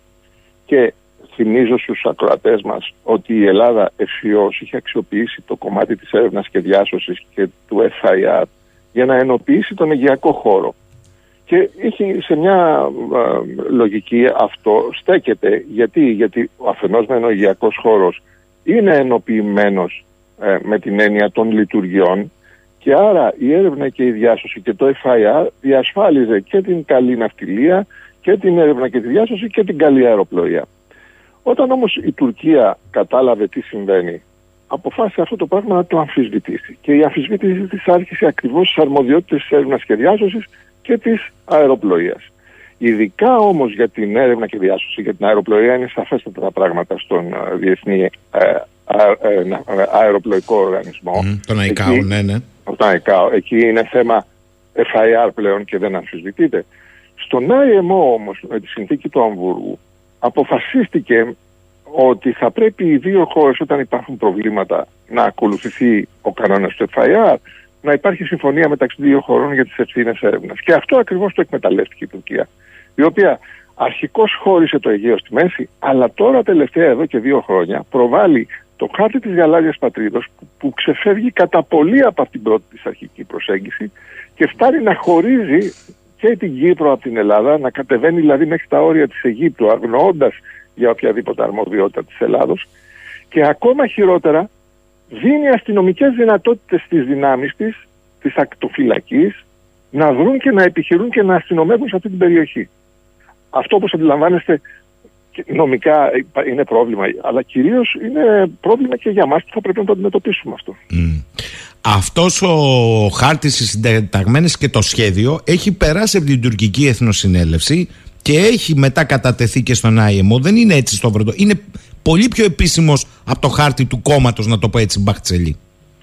Ακριβώς έχετε δίκιο και δεν είναι μόνο ότι έχει περάσει στην Εθνοσυνέλευση, ότι έχει γίνει νόμος του κράτους, αλλά έχει κατατεθεί και στον IMO και ο IMO αναγκαστικά παρουσιάζει ως επικαλυπτόμενες περιοχές θα τον ανανεώσει τώρα με το χάρτη της γαλάζιας φατρίδος. Έχει έναν προηγούμενο που ναι μεν χωρίζει το Αιγαίο στη μέση αλλά ε, δεν φτάνει μέχρι της Αιγύπτου την ε, ΑΟΣ αλλά ο καινούριος που θα βάλει τώρα που τον έστειλε η Τουρκία θα θεωρεί επικαλυπτόμενες αυτές τις περιοχές με την Ελλάδα και δεν θα ξεχωρίζει που είναι η αρμοδιότητα. Δηλαδή η Τουρκία με την νομική της αυτή πράξη προλαβαίνει την Ελλάδα σε ό,τι αφορά την αστυνόμευση σε συγκεκριμένη περιοχή. Μισό λεπτό Ναύαρχε. Ε, έχουν περάσει δύο χρόνια ουσιαστικά. Εμείς έχουμε κάνει κάποια κίνηση. Εδώ είναι τώρα το μεγάλο ζήτημα και είναι η πρόταση που κάνω εδώ και πάρα πολύ καιρό. Επειδή αυτό το πράγμα είναι πολύ δύσκολο να το αντιμετωπίσεις στο κομμάτι της έρευνας και διάσωσης για την αυτιλία, διότι επικαλυπτόμενες περιοχές τέτοιας μορφής υπάρχουν και, άλλες, και σε άλλες περιοχές του κόσμου, μικρότερης βέβαια έκτασης, πλην της Κίνας, γιατί η Κίνα πραγματικά εκεί ξεφεύγει και τα έχει κάνει όλα δικά της. Εν τούτης έχει και υποστήριξη η Τουρκία, παράδειγμα το Βερολίνο είπε, ότι ε, τώρα τελευταία πρόσφατα, ότι ε, αυτό θα είναι θέμα δύο, των δύο χωρών και θα πρέπει να λυθεί μεταξύ τους. Συνεπώς το πεδίο επίλυσης δεν είναι αυτό καθ' αυτό η έρευνα και διάσωση. Είναι του να αξιοποιήσουμε το τι μας δίνει το διεθνές δίκαιο και τι προτροπές έχουμε από την Ευρωπαϊκή Ένωση για την εγκαθίδρυση συνορεύουσα ζώνης και ζώνης προστασίας της αλίας έτσι ώστε να αποτρέψουμε την αστυνόμευση που πάει να κάνει η Τουρκία σε όλη αυτή την περιοχή. Ε, Παρ' όλα αυτά, φίλο, δεν κουνιέται. Και κοιτάξτε τώρα. Η Ευρωπαϊκή Ένωση, τα ξέρετε κύριε Φενέκο, είχε δώσει deadlines ε, για τις ελληνικές ζώνες, πέρα βρέχει. Ναι. Ε, μας ξέφυγε γιατί ήταν Αύγουστος στο Τουρκετζίαν. Ναι. Ε, δύο χρόνια δεν βλέπουμε για την έρευνα και τη διάσωση μία ανταπάντηση. Μερική οριοθέτηση με την Αίγυπτο. Η άλλη πλευρά τα φέρνει και πιο δυτικά του 25ου Μεσημβρινού. Ε, με συγχωρείτε δηλαδή, από ένα σημείο και ύστερα είναι μόνο αυλεψία ή είναι ο φόβος να μην αντιδράσει; Και βλέπετε να μην αντιδρά, αφού κάθε μέρα βάζει και κάτι ακόμη. Και κάτι ακόμη. Ε, τώρα, μέσα σε τρεις μήνες, έχει προσθέσει πέντε διαφορετικά ζητήματα. Τι άλλο θέλουμε; Είναι πολύ εύστοχο αυτό που λέτε και ακριβώς επ' αυτού θα σας πω το εξής. Καταρχάς, έχουμε το νόμο 2285, 2289 το 95. Ο νόμος αυτός αναφέρεται στις δυνατότητες που δίνονται στην ακτοφυλακή μας να δρά για την προστασία και την αστυνόμευση και την εφαρμογή του δικαίου στις ζώνες κυριαρχικών δικαιωμάτων που έχουμε καθιδρύσει. Αυτές οι ζώνες αυτή τη στιγμή είναι συγκεκριμένες. Είναι στο Ιόνιο και είναι στη σχέση μας με την Αίγυπτο, νότια και ενδεχομένως αν εκλάβουμε και τον νόμο Μανιάτη που είναι νόμος του κράτους και στην περιοχή της ΑΟΣ που έχει εγκαθιδρυθεί με τον νόμο Μανιάτη. Δυστυχώς όμως δεν έχουν επεκταθεί αυτές οι αρμοδιότητες ούτε και τα μέσα στην ακτοφυλακή για να μπορεί να αστυνομεύσει σε αυτές τις περιοχές. Και ξέρετε, εάν στην ΑΟΣ δεν είναι να ασκήσει εσύ ένα δικαίωμα, μπορεί να το ενασκήσει ο άλλος. Κατά την άποψή μου, λοιπόν, θα έπρεπε να δηλώσουμε ποια εμείς θεωρούμε ότι είναι η ΑΟΣ έτσι όπως τον ορίζει ο νόμος Μανιάτη του 2011, να, να επεκτείνουμε τις αρμοδιότητες της ακτοφυλακής έτσι ώστε όταν συμβαίνουν κρίσεις με την Τουρκία να μην τις στρατιωτικοποιούμε, αλλά να έχουμε ένα ακόμα ευέλικτο εργαλείο που θα ήταν τα σκάφη της ακτοφυλακής να πηγαίνουν εκεί να δρουν και μάλιστα να ενισχύσουμε την ακτοφυλακή, το προβλέπει ο νόμος, με σκάφη του πολεμικού ναυτικού που θα αλλάξουν επιχειρησιακή ε, αρμοδιότητα. Και έτσι να μπορέσουμε να έχουμε το νομικό επιχείρημα προς κάθε πλευρά ότι εμείς ενασκούμε το δικαίωμά μας. Γιατί τώρα δεν το έχουμε αυτό το δικαίωμα. Ε, για να το κάνετε που πολύ εύστοχα το λέτε εσείς αυτό. Δηλαδή την πρόθεσή σου. αυτό περιγράφω εγώ ως ΑΟΣ μου. Όποιο το αμφισβητεί, α ας κάνει τι νόμιμε ενέργειε να προσφύγει, να δούμε. Έτσι γίνεται. Ακριβώς. Ναι, αλλά αυτό προποθέτει να έχεις ευθείε γραμμές βάσης, κλείσιμο κόλπων, κλείσιμο νησίδων, βραχονησίδων, υπολογισμούς, συντεταγμένες κατάθέσει. Τα έχετε δει να έχουν γίνει αυτά εδώ και 10 χρόνια; Υποτίθεται Α. ότι είχε δηλώσει και ο Πρωθυπουργός, αν θυμόσαστε, στη- στην αρχή όταν μιλήσαμε για την επέκταση της ΑΟΣ στο Ιόνιο και στην νότια της Κρήτης και της χωρικής μας θάλασσας, υποτίθεται ότι υπήρχε μια επιτροπή που χαράσει τις γραμμές βάσεως. Η, η αίσθησή μου είναι ότι το Υπουργείο Εξωτερικών τις έχει έτοιμες. Το θέμα είναι ότι δεν υπάρχει η βούληση να βγουν τα προεδρικά διάταγμα- διατάγματα, άλλωστε το είχε πει και ο κ. Κοτζιάς ότι είναι έτοιμες οι γραμμές βάσεως. Συνεπώς, δεν υπάρχει η βούληση Η για να βγουν τα βούληση προεδρικά λοιπόν διατάγματα. ε, ε, είναι το θέμα. Ε, κοιτάξτε, ρωτάει εδώ πάρα πάρα πολλοί ακροατές, αφού σας στέλνουν την καλημέρα του, την καλημέρα τους, ε, με βάση όμως τα όσα αναφέρετε, αν κύριε Φενέκο, λέει για παράδειγμα ένας φίλος από το Ρέθμινο, όταν λέει η Γερμανία ότι θα πρέπει να λύσουμε διαφορές μεταξύ μας, πώς ακριβώς λέει, εννοούν να τις λύσουμε; Αν γίνουν καταγγελίες στους αρμόδιους θεσμούς και δεν παράγουν αποτέλεσμα, το επόμενο βήμα θα είναι ίσως και κάποιο θερμό επεισόδιο για να υπερασπίσουμε τα ύδατά μας. Δεν το καταλαβαίνω αυτό. Άλλος φίλος εδώ. Λένε οι Αμερικάνοι σέβονται, λέει, την κυριαρχία μας ε, στα νησιά και να καθίσουμε με το γείτονα να λύσουμε τις διαφορές. Ποιες διαφορές, τα τρία τέταρτα της Κρήτης λέμε ότι είναι τουρκικά και να καθίσουμε να το συζητήσουμε, λέει. Είναι πολύ εύστοχα τα ερωτήματα και χαίρομαι που θέτει αυτό που είπε η Αμερικανική πλευρά. Και το, η Αμερική και το Βερολίνο είπαν ότι σεβόμαστε την κυριαρχία της Ελλάδος. Δεν το προσδιορίσαν για ποιο τομέα. Η κυριαρχία της Ελλάδος είναι μια γενική αρχή. Γιατί δεν τοποθετήθηκαν και να πούν ότι τα, ε, ε, οι διεκδικήσεις της Τουρκίας δεν είναι σύνομες και σεβόμαστε την κυριαρχία της Ελλάδος σε αυτές τις διεκδικήσεις. Είναι μια γενικόλογη ε, πολιτικά αντικει- διπλωματική δήλωση που ε, ο καθένας την ερμηνεύει με τον δικό του τρόπο. Μάλιστα. Τώρα, να σας ρωτήσω και κάτι πρακτικά. Σε αυτό το χάρτη που έχει καταθέσει στον IMO με τις συντεταγμένες για έρευνα και διάστηση στην Τουρκία, είπατε πώς κατά τη γνώμη σας, με ποια, έστω και τώρα, μεθοδολογία θα έπρεπε να πάμε. Βέβαια, αν πάμε με τους ρυθμούς που πάμε στο Turk Aegean, ζήτω που καήκαμε. Αλλά, λέω εγώ, την ίδια στιγμή κοτσάρουν με ανάρτηση 30 Ιουνίου, αδόκιμο, ανεβάζουν, όχι κοτσάρουν, ένα βίντεο έρευνας και διάσωσης λίγο έξω από τα κυκλαδονίσα. Εγώ σας λέω ότι είναι στημένο, ότι είναι σε βραχονισίδα δίπλα στις τουρκικές ακτές. Στημένο. Αλλά αυτοί το κυκλοφορούν αυτή τη στιγμή. Το κυκλοφορούν διεθνώς. Δεν θα έπρεπε να τους απαντήσουμε. Δηλαδή δεν δημιουργούν ένα δεδικασμένο εντός εισαγωγικών με εικόνα και εντυπώσεις ποιος ασκεί έρευνα και διάσωση λίγο έξω από τις κυκλάδες; Ακόμη και αν δεν υφίσταται. Αυτό είναι πάρα πολύ εύστοχο που λέτε και θα σας πω γιατί είναι εύστοχο. Διότι με ένα σπάρο πετυχαίνει δύο τριγώνια. Δηλαδή τι λέει; Κάνω έρευνα και διάσωση στις κυκλάδες σχεδόν, που τη θεωρώ δικιά μου περιοχή. Να, το κάνω, κανένας δεν μου απαντάει. Και δεύτερον, πάει ένα ελικόπτερο το οποίο λόγω της αμεσότητας και του κινδύνου που υπάρχει στην ανθρώπινη ζωή και βασισμένος στις διευθετήσει του ΑΕΜΟ και του ε, Διεθνούς Αεροπλοϊκού Οργανισμού του ΑΕΚΕΟ, δεν έχει εκδώσει κανένα σχέδιο πτήσεως. Δηλαδή στην ουσία παραβιάζει και τις δύο συνθήκες με μία πράξη που η οποία μένει αναπάντητη.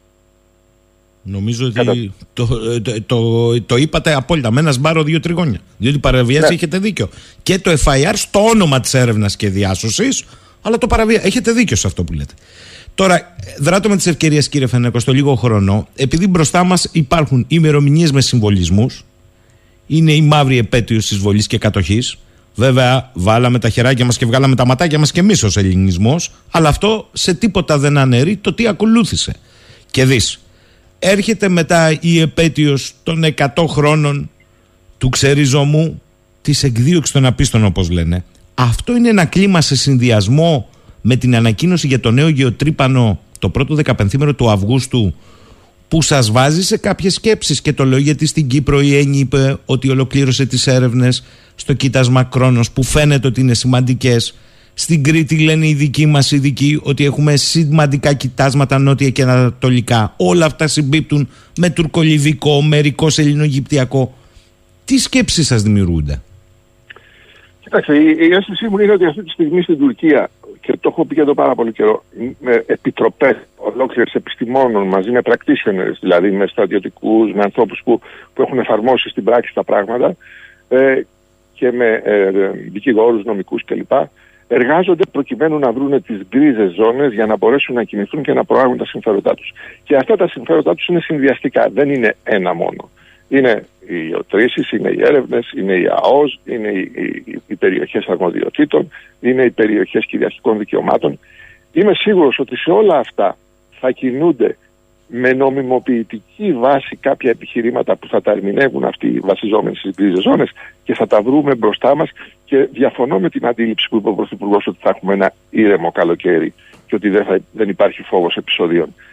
Κατά την άποψή μου δεν θα έπρεπε να τοποθετηθεί έτσι, ε, γιατί αλλιώς καθησυχάζουν όλοι και δεν είμαστε σε εγρήγορση. Μάλιστα. Λέει εδώ ο φίλος ο Λεωνίδας από τα Γιάννητσά. Καλημέρα κύριε Φενέκο. Στα παλιά ιστορικά παραδείγματα που οι Τούρκοι ε, λένε ότι θα πάνε σε θερμό επεισόδιο ε, για τα δικαιώματά τους κτλ. κτλ. Στο τέλος ε, ο στόχος είναι να πάνε σε ένα τραπέζι να χάσουμε κάτι εμείς. Αν η συνταγή τους βγαίνει τόσα χρόνια με μικρές υποχωρήσεις υπάρχει λόγος να τα αλλάξουν. Είναι πολύ, πολύ καλό το ερώτημα και ε, μου δίνει και την, και την ευκαιρία να απαντήσω και να πω ότι το θερμό επεισόδιο έτσι όπως το αντιλαμβανόμεθα είναι κάτι το οποίο είναι προσχεδιασμένο στην τουρκική πλευρά ή εκμεταλλεύεται μία κατάσταση συγκυριακή προκειμένου να την ανεβάσει. Η δικιά μου αίσθηση είναι περισσότερο του προσχεδιασμού. Αν λοιπόν αυτός έχει προσχεδιάσει ένα θερμό επεισόδιο, είναι δύσκολο να το αποφύγεις. Και εάν εσύ υποχωρείς, αυτός θα σχεδιάσει κι άλλο, κι άλλο τέτοιο, κι άλλο τέτοιο, κι άλλη περίπτωση, δημιουργώντας πλέον τελεσμένα. Γι' αυτό λοιπόν τι λέω, προκειμένου να αποφύγουμε τη στρατιωτικοποίηση της κρίσης και να τεστάρουμε αν πραγματικά είναι η επιθυμία του θερμό επεισόδιο ή είναι ένα συγκυριακό ή ένα τυχαίο γεγονός, θα πρέπει να έχουμε ένα ακόμα εργαλείο χειρισμού κρίσεων που είναι τα ειρηνικά τύπου μέσα αστυνόμευσης, όπως είναι η ακτοφυλακή και το λιμενικό. Mm. Γι' αυτό επιμένω επί μακρόν στην αύξηση των αρμοδιοτήτων τους. Γιατί μας δίνει τη δυνατότητα να χειριστούμε με πλέον ευέλικτο και νόμιμο τρόπο, χωρίς στρατιωτικοποίηση και να διερευνούμε και εμείς τις αντιδράσεις του αντιπάλου, προκειμένου να κλιμακώσουμε, αν χρειαστεί ή όχι, τις ενεργέ μας. Ε, λέει εδώ πέρα ο φίλος ο Γρηγόρης. Κύριε Φενέκο, καλημέρα. Θέλω να σας ρωτήσω ευθέως, γιατί πολλοί παίζουν με τις λέξεις. Αποκλείεται να είναι σχεδιασμένη μια κρίση, όχι από εμάς ή από την Τουρκία κατά ανάγκη, για να οδηγηθούμε στο τραπέζι σε μια συμφωνία που εμείς όμως θα χάνουμε από αυτήν μπρος στην αποφυγή ενός πολέμου. Κοιτάξτε, αν και είμαι κατά των, των ε, ε, θεωριών συνωμοσίας, Εν τούτης, από τη στιγμή που γεωπολιτικά αυτή τη στιγμή μπλέκουν πολλοί δρόντες και δεν είναι μόνο ενδεχόμενο του δυτικού κόσμου, είναι και ενδεχόμενο και η Ρωσία. Δηλαδή, κάλλιστα θα μπορούσε η Ρωσία προβοκατόρικα να προκαλέσει κάτι σε συνδυασμό και με, και με την Τουρκία, ε, προκειμένου να οθήσει τα πράγματα σε, μια, σε ένα πρόβλημα στην Ανατολική πτέρυγα του ΝΑΤΟ. Είναι πολύ πιθανό δεν μπορώ να το αξιολογήσω όμως, αλλά σε κάθε περίπτωση είναι σοβαρό να το έχω στο μυαλό μου και θα πρέπει μέσα στα σενάρια που εξετάζουν και τις ενδείξεις που έχουν και τις πληροφορίες που έχουν όλες αυτές οι ομάδες συμβούλων να το αξιολογούν αυτό. Και κάτι τελευταίο, λέει εδώ ο φίλος ο Σιμεών, κύριε Φενέκο, λέει αυτή η, επιρχή, η επί της αρχής συμφωνία για τα σιτηρά που έγινε στην Κωνσταντινούπολη μεταξύ Τουρκίας, Ρωσίας και Ουκρανίας και δεν μάθαμε και πολλά. Σας λέει κάτι και σε σχέση με τις εξελίξεις στην Ανατολική Μεσόγειο, διότι τα σιτηρά φορούν και την Αίγυπτο. Εδώ τώρα αυτό είναι ένα πολύ κρίσιμο ζήτημα και θα σας πω γιατί. Η Τουρκία προσπάθησε να μπει στην ΠΕΣΚΟ στο strategic mobility. Το strategic mobility είναι η αύξηση των δυνατοτήτων που θα γίνει για τις νατοικές δυνάμεις σε όλη την Ευρώπη, πώς θα μετακινηθούν. Εδώ λοιπόν υπάρχουν δύο κέντρα. Το ένα κέντρο είναι στο Eindhoven, το οποίο στο οποίο μετέχει η Τουρκία. Και το δεύτερο κέντρο είναι το ελληνικό, το που είναι στο ΓΕΘΑ και το οποίο έχει δοθεί στην Ευρωπαϊκή Ένωση. Το Αιτχόβεν δεν έχει δοθεί στην Ευρωπαϊκή δεν, ανήκει, δεν ανήκει στην Ευρωπαϊκή Ένωση. Η Τουρκία λοιπόν προσπαθεί να μπει από εκεί προκειμένου να ελέγξει τη δικιά μας συμπεριφορά και το δικό μας κέντρο στρατηγικών μεταφορών. Εμείς λοιπόν από την πρώτη στιγμή θα έπρεπε να έχουμε προσφερθεί με το κέντρο στρατηγικών μεταφορών για τη μεταφορά ανθρωπιστικής βοήθειας, σιτηρών κλπ. με τις δυνατότητες που έχει το κέντρο να, να, να βλώνει πλοία. Εάν το είχαμε κάνει αυτό, θα μετήχαμε στο τραπέζι των συζητήσεων για ό,τι συμβαίνει και ενδεχομένως να είχαμε πάρει και εντολή είτε από το ΝΑΤΟ είτε από την Ευρωπαϊκή Ένωση για να κάνουμε τέτοιου είδους μεταφορές.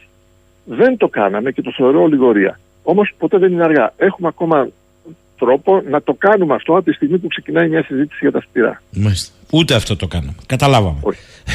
Εντάξει. Θα κλείσω με το φίλο του Μιχάλη από τη Ρόδο που λέει μπράβο στον κύριο Φενέκο. Έχει απόλυτο δίκιο για το πώς θα έπρεπε να χρησιμοποιήσουμε την ακτοφυλακή, το λιμενικό μας εν προκειμένου. Και θέλω να του πω, γιατί μάλλον το γνωρίζει, λέει το εξής. Μα αυτό ακριβώς δεν έχουν κάνει οι Τούρκοι. Δεν έχουν φτιάξει, λέει, μια ισχυρή ακτοφυλακή και μάλιστα με μεγάλα πλοία πολεμικά.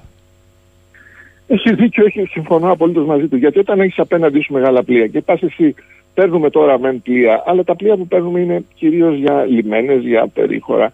Έχουμε λίγα πλοία που να μπορούν σε όγκο, μέγεθος και εξοπλισμό να αντιπαρατεθούν. Κατά την άποψή μου πρέπει να το ενισχύσουμε. Και το πολεμικό ναυτικό σε πρώτη φάση θα μπορούσε να μεταθέσει ορισμένες κανονιοφόρους στην επιχειρησιακή αρμοδιότητα της ακτοφυλακής με τα σήματα της ακτοφυλακής. Μάλιστα. Κύριε Φενέκο, θέλω να σας ευχαριστήσω για μια φορά ακόμη.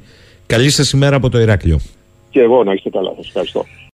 Ο τελευταίος σημερινός φιλοξενούμενος είναι καθηγητής του Τμήματος Ναυτιλίας και Επιχειρηματικών Υπηρεσιών του Πανεπιστημίου Αιγαίου, στοιχείο, στοιχείο μας, που έχουμε πει ότι παίζει κομβικό ρόλο από τα δυτικά της για το κεντρικό Αιγαίο και είναι ο άνθρωπος που ασχολείται στο Πανεπιστήμιο Αιγαίου με τα θέματα της γεωπολιτικής του δικαίου της θάλασσας, δηλαδή και των θαλάσσιων ζωνών, της ναυτιλίας και των θαλασσίων μεταφορών.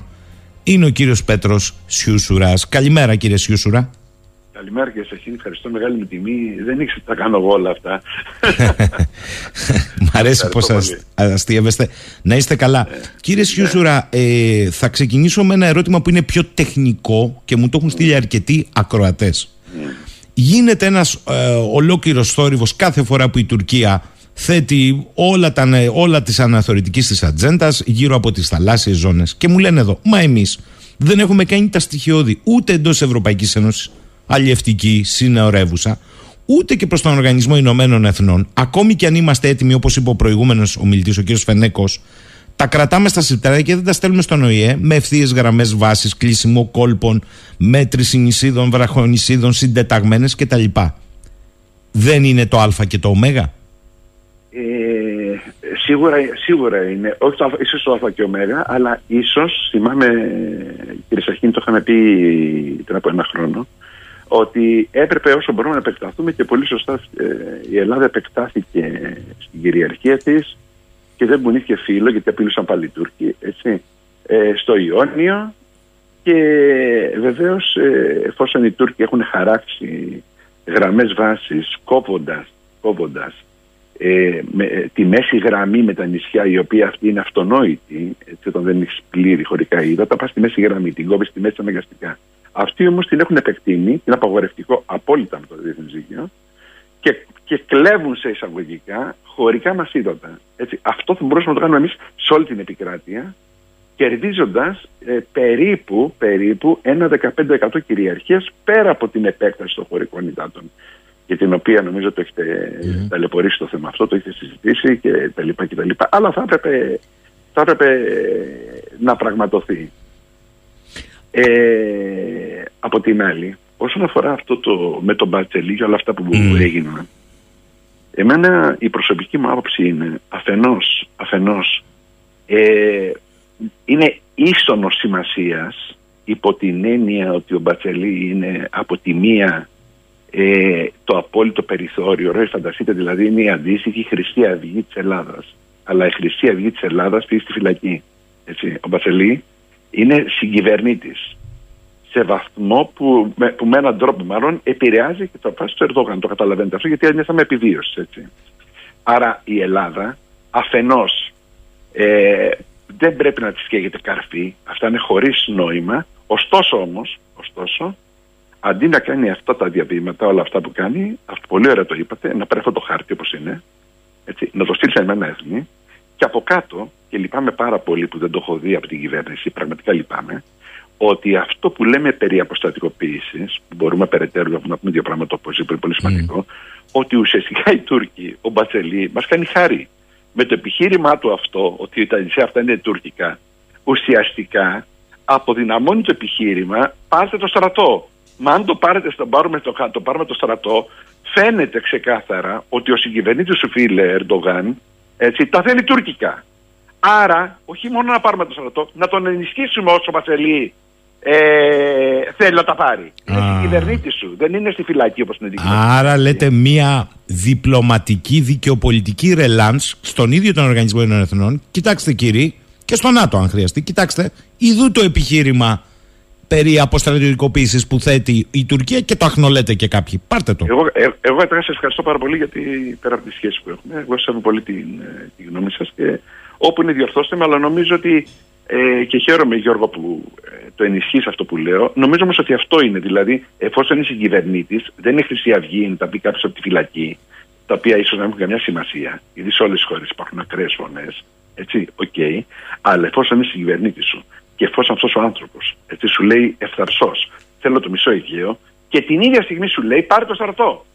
Δηλαδή αυτό είναι ό,τι πιο παρανοϊκό. Δηλαδή, λέει στον άλλο τον τρελό, πάρε το όπλο και θα σα Μα είναι τρελός αυτός. Θα, θα, θα, το, στο λέει ξεκάθαρο ότι θα, θα εισβάλλει. Αυτό είναι το ένα. Το δεύτερο, ναι, ναι, ναι, ναι, το δεύτερο, το δεύτερο. Το, δεύτερο. το δεύτερο το οποίο και αυτό πάλι έχει περάσει λίγο στα ψηλά. Ε, είναι πάρα πολύ σημαντικό. Ούτε αυτό το ακούω από την εξωτερική από την, ε, από την κυβέρνηση. Είναι το εξής. Ότι είχα γράψει σε ένα άρθρο επί συμφωνίας Dayton, τότε με τον πόλεμο Γιώργο της Ιουγκοσλαβία. Mm. Ε, είχα γράψει το εξής. Ότι τότε στη λογική που οι Σέρβοι αναγκάστηκαν, οι, οι κακόμοιροι θα έλεγα, οι δυστυχίε, ε, να υπογράψουν ε, ότι πλέον ε, για να κρατήσουν το Κόσοβο ε, θα πρέπει να δεχθούν να φύγουν όλες οι δυνάμεις κυριαρχίας, στρατός και αστυνομία, ε, είχα γράψει τότε σε ένα άρθρο σε Αμερική ότι αυτό λέει, εφόσον λέω οι Σέρβοι το κάνανε, σκέψου μια αναλογία τώρα στην Ελλάδα, έτσι, αυτό που λένε οι Τούρκοι. Είναι θέμα χρόνου, έτσι, αυτό που φαίνεται de facto, de jure, ότι ανήκει στη Σερβία, το Κόσοβο, δεν θα ανήκει, γιατί δεν υπάρχουν οι βασικοί πυρήνες το ξέρεις πολύ καλά Γιώργο, το έχουμε συζητήσει, της κρατικής κυριαρχίας.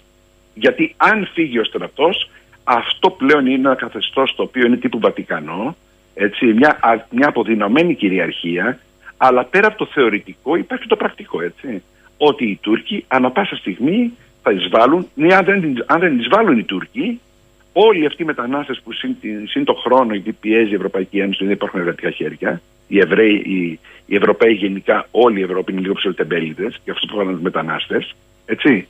Λοιπόν, ε, η λογική είναι, Γιώργο, ότι κάποια στιγμή αυτοί, εφόσον πολιτογραφιστεί, έτσι, θα ζητήσουν αυτονομία. Δηλαδή, άρα, άρα δεν είναι θέμα να φύγει ο στρατός. Στην πραγματικότητα φύγει ο στρατός, ήδη έχει χαθεί το νόημα της κυριαρχίας μας πια. Το παράδειγμα του Κωσόβο, οφείλω να πω και καλά κάνεις Πέτρος Ιούσουρα και το ανασύρεις από τη βαθιά δικαιοπολιτική μνήμη, είναι ίσως το πιο χαρακτηριστικό ανάγλυφο. Ε, πολύ σωστά το θέτεις και αυτό νομίζω το καταλαβαίνει ο καθένας μας. Ο σκληρός πυρήνας της κρατικής εμπέδωσης εξουσίας και κυριαρχίας, ανεξάρτητα από τις απόψεις που έχει ο καθένας, είναι ο στρατός και η αστυνομία. Όταν λες του Σέρβους αυτά τα αποσύρεις για να κρατήσεις σε ένα καθεστώς το οποίο όμως θα είναι δικό σου το Κωσυφοπέδιο. Το αποτέλεσμα είναι ότι το Κωσυφοπέδιο καλείται πια ως ανεξάρτητη χώρα στο Συμβούλιο της Ευρώπης. Για να τα λέμε να καταλαβαίνόμαστε. Αυτό συμβαίνει αυτή τη στιγμή. Ακριβώς, ακριβώς. Δηλαδή, ε, ουσιαστικά ε, ε, ο βασικός πυρήνας κυριαρχίας και στην πράξη οτιδήποτε συμβεί, φαντάσου να χτύπα ξύλο ας πούμε, με του μουσουλμάνους στη Θράκη, ας πούμε, ε, ανα πάσα στιγμή και γι' αυτό φωνάζουν έτσι, για θετική θεράκη. Για... Όσο υπάρχει σκληρός στρατός, ειδικά καλά τώρα με το Γιώργο με για το θέλεις λίγο συζήτηση αυτό, σε σχέση με τους Αμερικανούς, γιατί μπορώ να πούμε ότι είναι πολλά, πολύ σημαντικά πράγματα τα οποία θα ήθελα να μοιραστώ μαζί σου. Ε, νομίζω πλέον ότι η, η Ελλάδα πλέον ε, δεν υπάρχει πια θέμα αποστατικοποίησης για τα νησιά. Υπάρχει αντίθετα μία, θα έλεγα, στρατηγική αναβάθμιση της Ελλάδας Δηλαδή, δεδομένου της πολιτικής που είχε ακολουθήσει ο, η Τουρκία όλα αυτά τα χρόνια, ο, δεν, δεν εστιάζω στο Ερντογάν, η Τουρκία το λέω. Mm. Ε, Γιώργο πλέον έχει φύγει, έχει φύγει στο μυαλό των Αμερικανών η Τουρκία ολοκληρωτικά, δεν το λένε ξεκάθαρα, ήδη δεν ξέρω αν το άκουσες, ε, ήδη τώρα που μιλάμε, ε, το Κογκρέσο αρνήθηκε ουσιαστικά και το 16. Δηλαδή αυτό που υποσχέθηκε ο Biden έτσι, ήταν είναι όνειρα θερινής δικτός. Δηλαδή πάει και αυτό. Δεν του δίνει τίποτε. Αυτό, αυτό ε, δεν είναι για μένα ε, το άθροισμα των δυνάμεων, πώς αεροπλάνα έχεις εσύ και πώς αυτά. Είναι, θα λέγα, το κερασάκι στην τούρτα. Υπάρχει τούρτα. Ποια είναι η τούρτα; Η τούρτα είναι ότι η Τουρκία ουσιαστικά πλέον έχει απομονωθεί εντελώς, όχι τυχαία, όχι τυχαία, αντίθετα η Ελλάδα αποτελεί το τελευταίο στρατηγικό όχι οχυρό του ΝΑΤΟ, έχει πανεξοπλιστεί στην Αλεξανδρούπολη και σε όλη την περιοχή ε, με υπερσύγχρονα όπλα τα οποία αναρωτιέται κανένα, το λέω κανένα φορά για πλάκα το λέω, λέω δεν έχουμε να δώσουμε λεφτά σε συντάξεις. Πού βρίσκουμε εμείς Ραφάλ; Θα έλεγα δανεικά και αγύριστα. Πού θα βρούμε λεφτά να αγοράσουμε 75. Άρα τι φαίνεται, Γιώργο, δεν ξέρω, εσύ σίγουρα αυτό έχεις σκεφτεί αυτό, αλλά είναι καλό να το πούμε. Όπως οι Αμερικανοί κάποτε αποφάσισαν το Ισραήλ να το ενισχύσουν στρατιωτικά ένα μικρό κράτος αλλά όμως αστακός δεν θα μπορεί κανένας να κουνηθεί και μέσω του Ισραήλ θα ελέγχω όλη την περιοχή. Αυτονόητα. Αυτό Γιώργο ακριβώς γίνεται τώρα με την Ελλάδα. Η Ελλάδα θα είναι το σύγχρονο Ισραήλ μια μικρή χώρα αλλά με, με ένας τεράστιος αστακός πάνε με πολύ ισχυρό εξοπλισμό ώστε να παίζει το ρόλο σε εισαγωγικά του το χώρο φύλακα όπως είναι το Ισραήλ. Και δεν τυχαίο βεβαίως Γιώργο ότι η σύνδεση Ελλάδα-Ισραήλ-Κύπρος έτσι ε, βρίσκεται σε ραγδαία εξέλιξη. Είναι ένας, ένας, ένας άξονας ο οποίος καλύπτει όλη τη Μεσόγειο. Οπότε η Ελλάδα πλέον έχει αναβαθμιστεί και θα παίξει ένα ρόλο όπως ήταν το Ισραήλ για να ελέγξει τα Βαλκάνια αλλά και την Τουρκία όσο ακόμα το, το, το υπογραμμίζω αυτό όσο ακόμη θα υπάρχει. Επιπρόσθετα, επιπρόσθετα η Ελλάδα μέσω ΝΑΤΟ στο βαθμό που το ΝΑΤΟ βάζω πολλά εισαγωγικά γιατί δεν είναι ακριβώς έτσι, δεν έχει καμία σχέση με αυτό. Είναι νατοϊκή επικράτεια, σε εισαγωγικά το λέω, μην παρεξήγηση.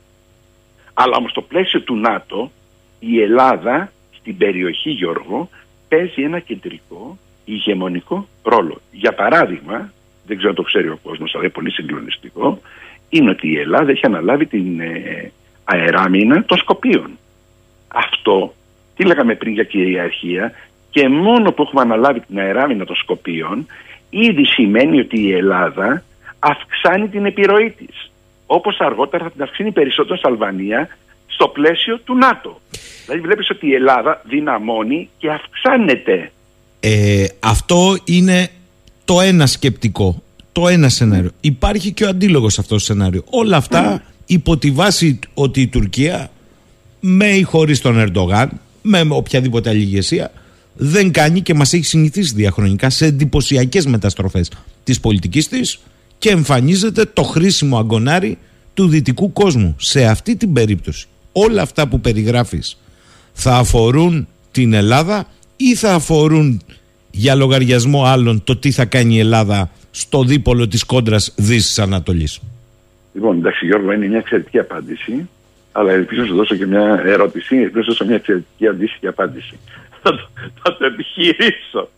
Η Ελλάδα, Γιώργο, ε, λόγω των συνθήκων, δηλαδή μην ξεχνάμε, πούμε, Γιώργο, για παράδειγμα, ότι με την πρόσφατη κρίση, ε, οι Αμερικανοί δεν μπόρεσαν να μπουν στη Μαύρη Θάλασσα. Ε, πιστεύω βέβαια δεν τυχαίο, ούτε κάθε να μπουν δεν θα τα εμπλακούν με τους Ρώσους. Αλλά σε κάθε περίπτωση ο Ερντογάν τους είπε δεν θα μπείτε μέσα. Όσο, ελέγχει, όσο λοιπόν οι Αμερικανοί δεν ελέγχουν τα στενά που τα ελέγχει πάντα ο παγκόσμιο ηγεμόνα, για τους Αμερικανούς έχουν, έχουν τελειώσει. Λοιπόν, η, η Ελλάδα λοιπόν είναι η τελευταία, αυτό που λέμε νοτιοανατολική πτέρια του ΝΑΤΟ, είναι η Ελλάδα Γιώργο. Μεσούδα, Κρήτη που είσαι εσύ. Δηλαδή θα, θα, υπερ, θα υπερεξεπλιστούν τα ραφάλ για παράδειγμα, να το πούμε για τον κόσμο, που ραγδαία αυξάνονται, τα έχουν πάρει όλα, αλλά κάθε μέρα έρχονται, έρχονται, έρχονται. Ε, είναι μια, δύο, δύο, δύο παρατηρήσεις που θεωρώ πάρα πολύ συγκλονιστικές. Τα ραφάλ δεν είναι απλά, ε, απλά αεροπλάνα. Είναι στρατηγικές πλατφόρμες. Μπορεί ταυτόχρονα να χτυπάνε τον Τούρκο το 16 πριν ακόμη σηκωθεί. Είναι συγκλονιστικό αυτό που σου λέω. Ταυτόχρονα να τους εξαφανίσουν τα πλοία, τα αεροπλάνα μέσα σε δύο-τρεις ώρες, τα πάντα. Γι' αυτό οι Τούρκοι δεν κουνιούνται. Mm. Γιατί αν μπορούσαν να κουνηθούν, το είχαν κάνει. Πάει αυτό. Ε, από την άλλη, από την άλλη όντως, πες ότι αύριο πέφτει ο Ερντογάν, το θέλω πολύ πιθανό αυτό, και να έρθει μια καινούργια κυβέρνηση. Και δεν, δεν πιστεύω ότι η νέα κυβέρνηση, γιατί ξέρεις σίγουρα Γιώργο, ε, τόσα χρόνια, επειδή είναι πολλά το, αυτή η λογική και οι συνειδήσεις που έχουν πλαθεί από τον ε, Ερντογάν, Σίγουρα δεν είναι και πολύ φανατική υπέρ του ΝΑΤΟ. Αλλά υποθέσουμε ότι μέσα σε μια συγκυρία πολύ σκληρή για τους Τουρκούς και το βλέπουν, έτσι. Ε, μην ξεχνάς ότι ο Ερντογάν είπε ο ίδιος πρόσφατα, θα το άκουσε σίγουρα Γιώργο, ότι ξέρουμε λέει ότι οι πύραυλοι στο Αλεξανδρούπολη και αυτά δεν είναι για την Ελλάδα ούτε για την ε, Ρωσία, για μας, σε εμά λέει στρέφονται. Έτσι. Και μην ξεχνάμε επίσης ότι η γεωπολιτική οροφή της Ρωσίας κατέθηκε προς τα κάτω λόγω Κρυμαίας που σημαίνει έχει σφίξει κι άλλο ο κλειός ε, για τους Τούρκους. Τι θέλω να πω. Αν λοιπόν η καινούργια κυβέρνηση έτσι, ε, ε, διανοηθεί, πολύ πιθανό αυτό, στο θέμα να σωθώ γιατί όντως με Αμερικάνους μπορεί να σωθεί, ε, μπει έτσι, προσκυνώντας στο ΝΑΤΟ, αυτόματα, αν συμβεί αυτό, θα χτυπήσει ο Πούτιν. Θα χτυπήσει, θα χτυπήσει πολύ άγρια ο Πούτιν. Δηλαδή θέλω να πω ότι πλέον, μην ξεχνάμε ότι ο Πούτιν Γιώργο έχει ένα στρατό πανίσχυρο, ένα στρατό ο οποίος έχει ανεβάσει το ηθικό του. Το ηθικό είναι πολύ καθοριστικό στον πόλεμο, το καταλαβαίνεις. Έχει σειρά νικών και συνεχίζει. Θα το πούμε και αυτό, ακάθεκτος. Θα πάρει σχεδόν όλη την Ουκρανία, δεν ξέρω αν πάρει το Κίεβο, θα πάρει όλη την παραλληλική ακτή. Θα πάρει, έχει πάρει ήδη τα φιλέτα σχεδόν όλα, την ενεργειακά αυτά εκεί. Οπότε ανα πάσα στιγμή μπορεί να κάνει, να ισοπεδώσει όλη την Τουρκία μέσω Κρυμαίας. Αν θες να το πω και λίγο πιο πονηρά, δεν μπορεί να είναι και εντελώς τυχαίο το ότι και το πει Ερντογάν ότι ε, ξέρουμε λέει βάσεις ότι εμάς στοχεύουν από του Αμερικανού. άρα λοιπόν ε, πιθανώς αυτοί οι βάσεις Αλεξανδρούπολης στοχεύουν Κωνσταντινούπολη αλλά ακριβώς και η Κρυμαία είναι πάνω από Κωνσταντινούπολη δηλαδή θέλω να πω εγώ Γιώργο δεν ξέρω αν υπάρχει συνεννόηση με Αμερικανούς και Ρώσους αλλά ξέρεις τι μπορώ να φανταστώ σίγουρα και, είναι, και νομίζω ότι είναι και απλή λογική έτσι ε, δεν μπορούν δύο, δύο τεράστιες δυνάμεις πυρηνικές που μπορεί να κάνουν ολοκαύσωμα ιδίως ένας Πούτιν ο οποίος είναι και σε μεγάλο βαθμό απρόβλεπτος, το οποίο δεν λειτουργεί και υπέρ του έτσι, δηλαδή στη ζωή μας, ας το πούμε έτσι σαν δίδαγμα ε, είναι καλό να είμαστε και, μην είμαστε και πολύ δεδομένους. Λοιπόν, δεν μπορεί δύο πυρηνικές δυνάμεις τεράστιες να κάνουν πράγματα χωρίς να έχουν κάποιες συζητήσεις. Έτσι. Οπότε θέλω να πω ότι ε, όπως είναι τα πράγματα τώρα για την Τουρκία από τη μια οι Αμερικανοί από την άλλη οι Ρώσοι η οποία πέρα από όλα τα άλλα Γιώργο μια λιγοφιλία έτσι. Είναι το, το όνειρο των Ρώσων είναι να βγουν σε μέσα θάλασσες και αυτό δεν υπάρχει ούτε φιλία δεν υπάρχει τίποτα. Είναι, ε, είναι ο όνειρο ζωής είναι ο, ο... αυτό όμως Γιώργο συνέβη και με το Σουλτάνο. Όταν ο Σουλτάνος δεν έκανε τα χατήρια των, δεν μπορούσε πια να τα κάνει γιατί του χτυπήσαν οι Ρώσοι, εξαφανίστηκε ο Σουλτάνος και ξαφνικά εμφανίζουμε την ε, συμμαχία Αγγλία, Αγγλία, Ρωσία και Γαλλία. Ε, τώρα η Αγγλία είναι Αμερική. Άρα είναι Αμερική, Ρωσία, Γαλλία που παίζει καθοριστικό ρόλο και στο πλαίσιο αυτό, Γιώργο, από τα επανάληψη ιστορίας, είναι συγκλονιστικό αυτό, έτσι, είναι η Ελλάδα ως διάδοχο κράτος της Οθωμανικής Αυτοκρατορίας η οποία τότε διασπάστηκε ολοκληρωτικά με, με, λόγω αυτής της συμμαχίας η οποία τώρα επανέρχεται από ό,τι φαίνεται. Ε, υπ' αυτή την έννοια ε, η Ελλάδα, η Ελλάδα νομίζω ότι βρίσκεται σε μία θα έλεγα, όχι, δεν θα έλεγα κορύφωση, θα έλεγα σε ραγδαία άνοδο παρά τα όσα ακούγονται, έτσι, η Ελλάδα συνέχεια θα επανεξοπλίζεται. Ε, τώρα μιλάμε για F-35, μιλάμε για το ένα. Οι Τούρκοι ούτε καν τους αναβαθμίζουν το F-16. Λογικό δεν είναι αυτό. Έχουν άλλα όνειρα, όνειρα πλέον οι Τούρκοι, οι Αμερικανοί για τους Τούρκους. Εγώ κρατώ αυτό το σκεπτικό που είναι κόντρα σε σκεπτικά που ακούγονται ε, και εδώ πρέπει να ακούγονται όλα. Θέλω πριν κλείσουμε όμως να επιστρέψω στο αντικείμενο σου. Το, το ανέπτυξες εδώ, κάποιοι συμφωνούν μαζί σου, άλλοι διαφωνούν το, το κέρδος είναι ότι είναι ένα ακόμη σκεπτικό πάνω στο τραπέζι και επιτέλους συζητάμε για θέματα που τα θεωρούσαμε πολύ έξτριμη να τα συζητάμε. Και Γιώργο, το αν καλό. με επιτρέψεις πάνω σε αυτό θέλω να πω, να πω κάτι μπορώ. Παίρνει το Βεβαίως. με τα μεγάλη χαρά. Ωραία. Λοιπόν, ε, η, πού χάσανε οι Γερμανοί τον πόλεμο, πού χάσανε; Με το στρατηγικό χειμώνα, τα λέω καλά, στον δεύτερο κόσμο πόλεμο. Ναι. Λοιπόν, όσο τώρα που μιλάμε, Γιώργο, ε, μιλάμε για τα αποθέματα που υπάρχουν ακόμη στην Ευρώπη.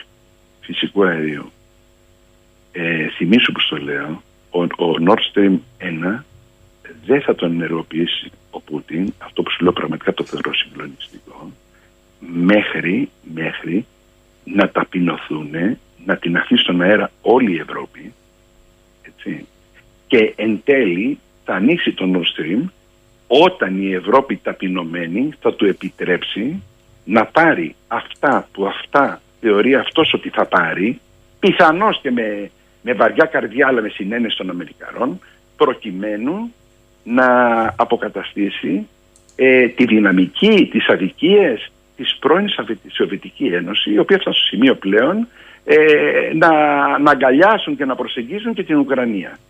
Είναι λοιπόν ο, στρατηγικός, ο στρατηγικός χειμώνας έρχεται για την Ευρώπη, θα παγώσει η Ευρώπη, και δεν μιλάμε για Ελλάδα Γιώργο, έτσι, που μια κουβέντα μια χαρά τη βγάζεις.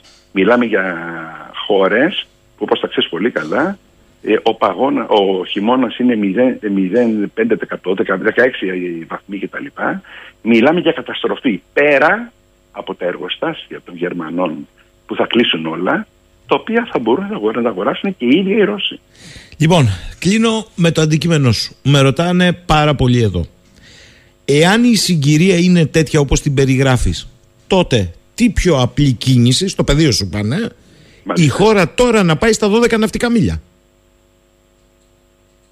Ε, Γιώργο, εγώ με, πάντα ήμουν πολύ, το και πολύ φανατικός υπέρ το, στα 12 ναυτικά μίλια, πολύ φανατικός.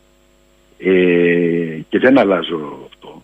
Καμία έχουμε, δηλαδή, αλλά ε, δεν ξέρω πώς να το πω, επειδή νιώθω ότι βρισκόμαστε σε ραγδαίες εξελίξεις σε σχέση με την ύπαρξη της Τουρκίας μην ξεχνάς ότι η Συρία που θέλει γιατί αυτός είναι ο στόχος της Τουρκίας αλλά, αλλά ουσιαστικά η Συρία στηρίζεται από Αμερικανούς και Ρώσους οι Κούρδοι ενισχύονται από Ρώσους και Αμερικανούς.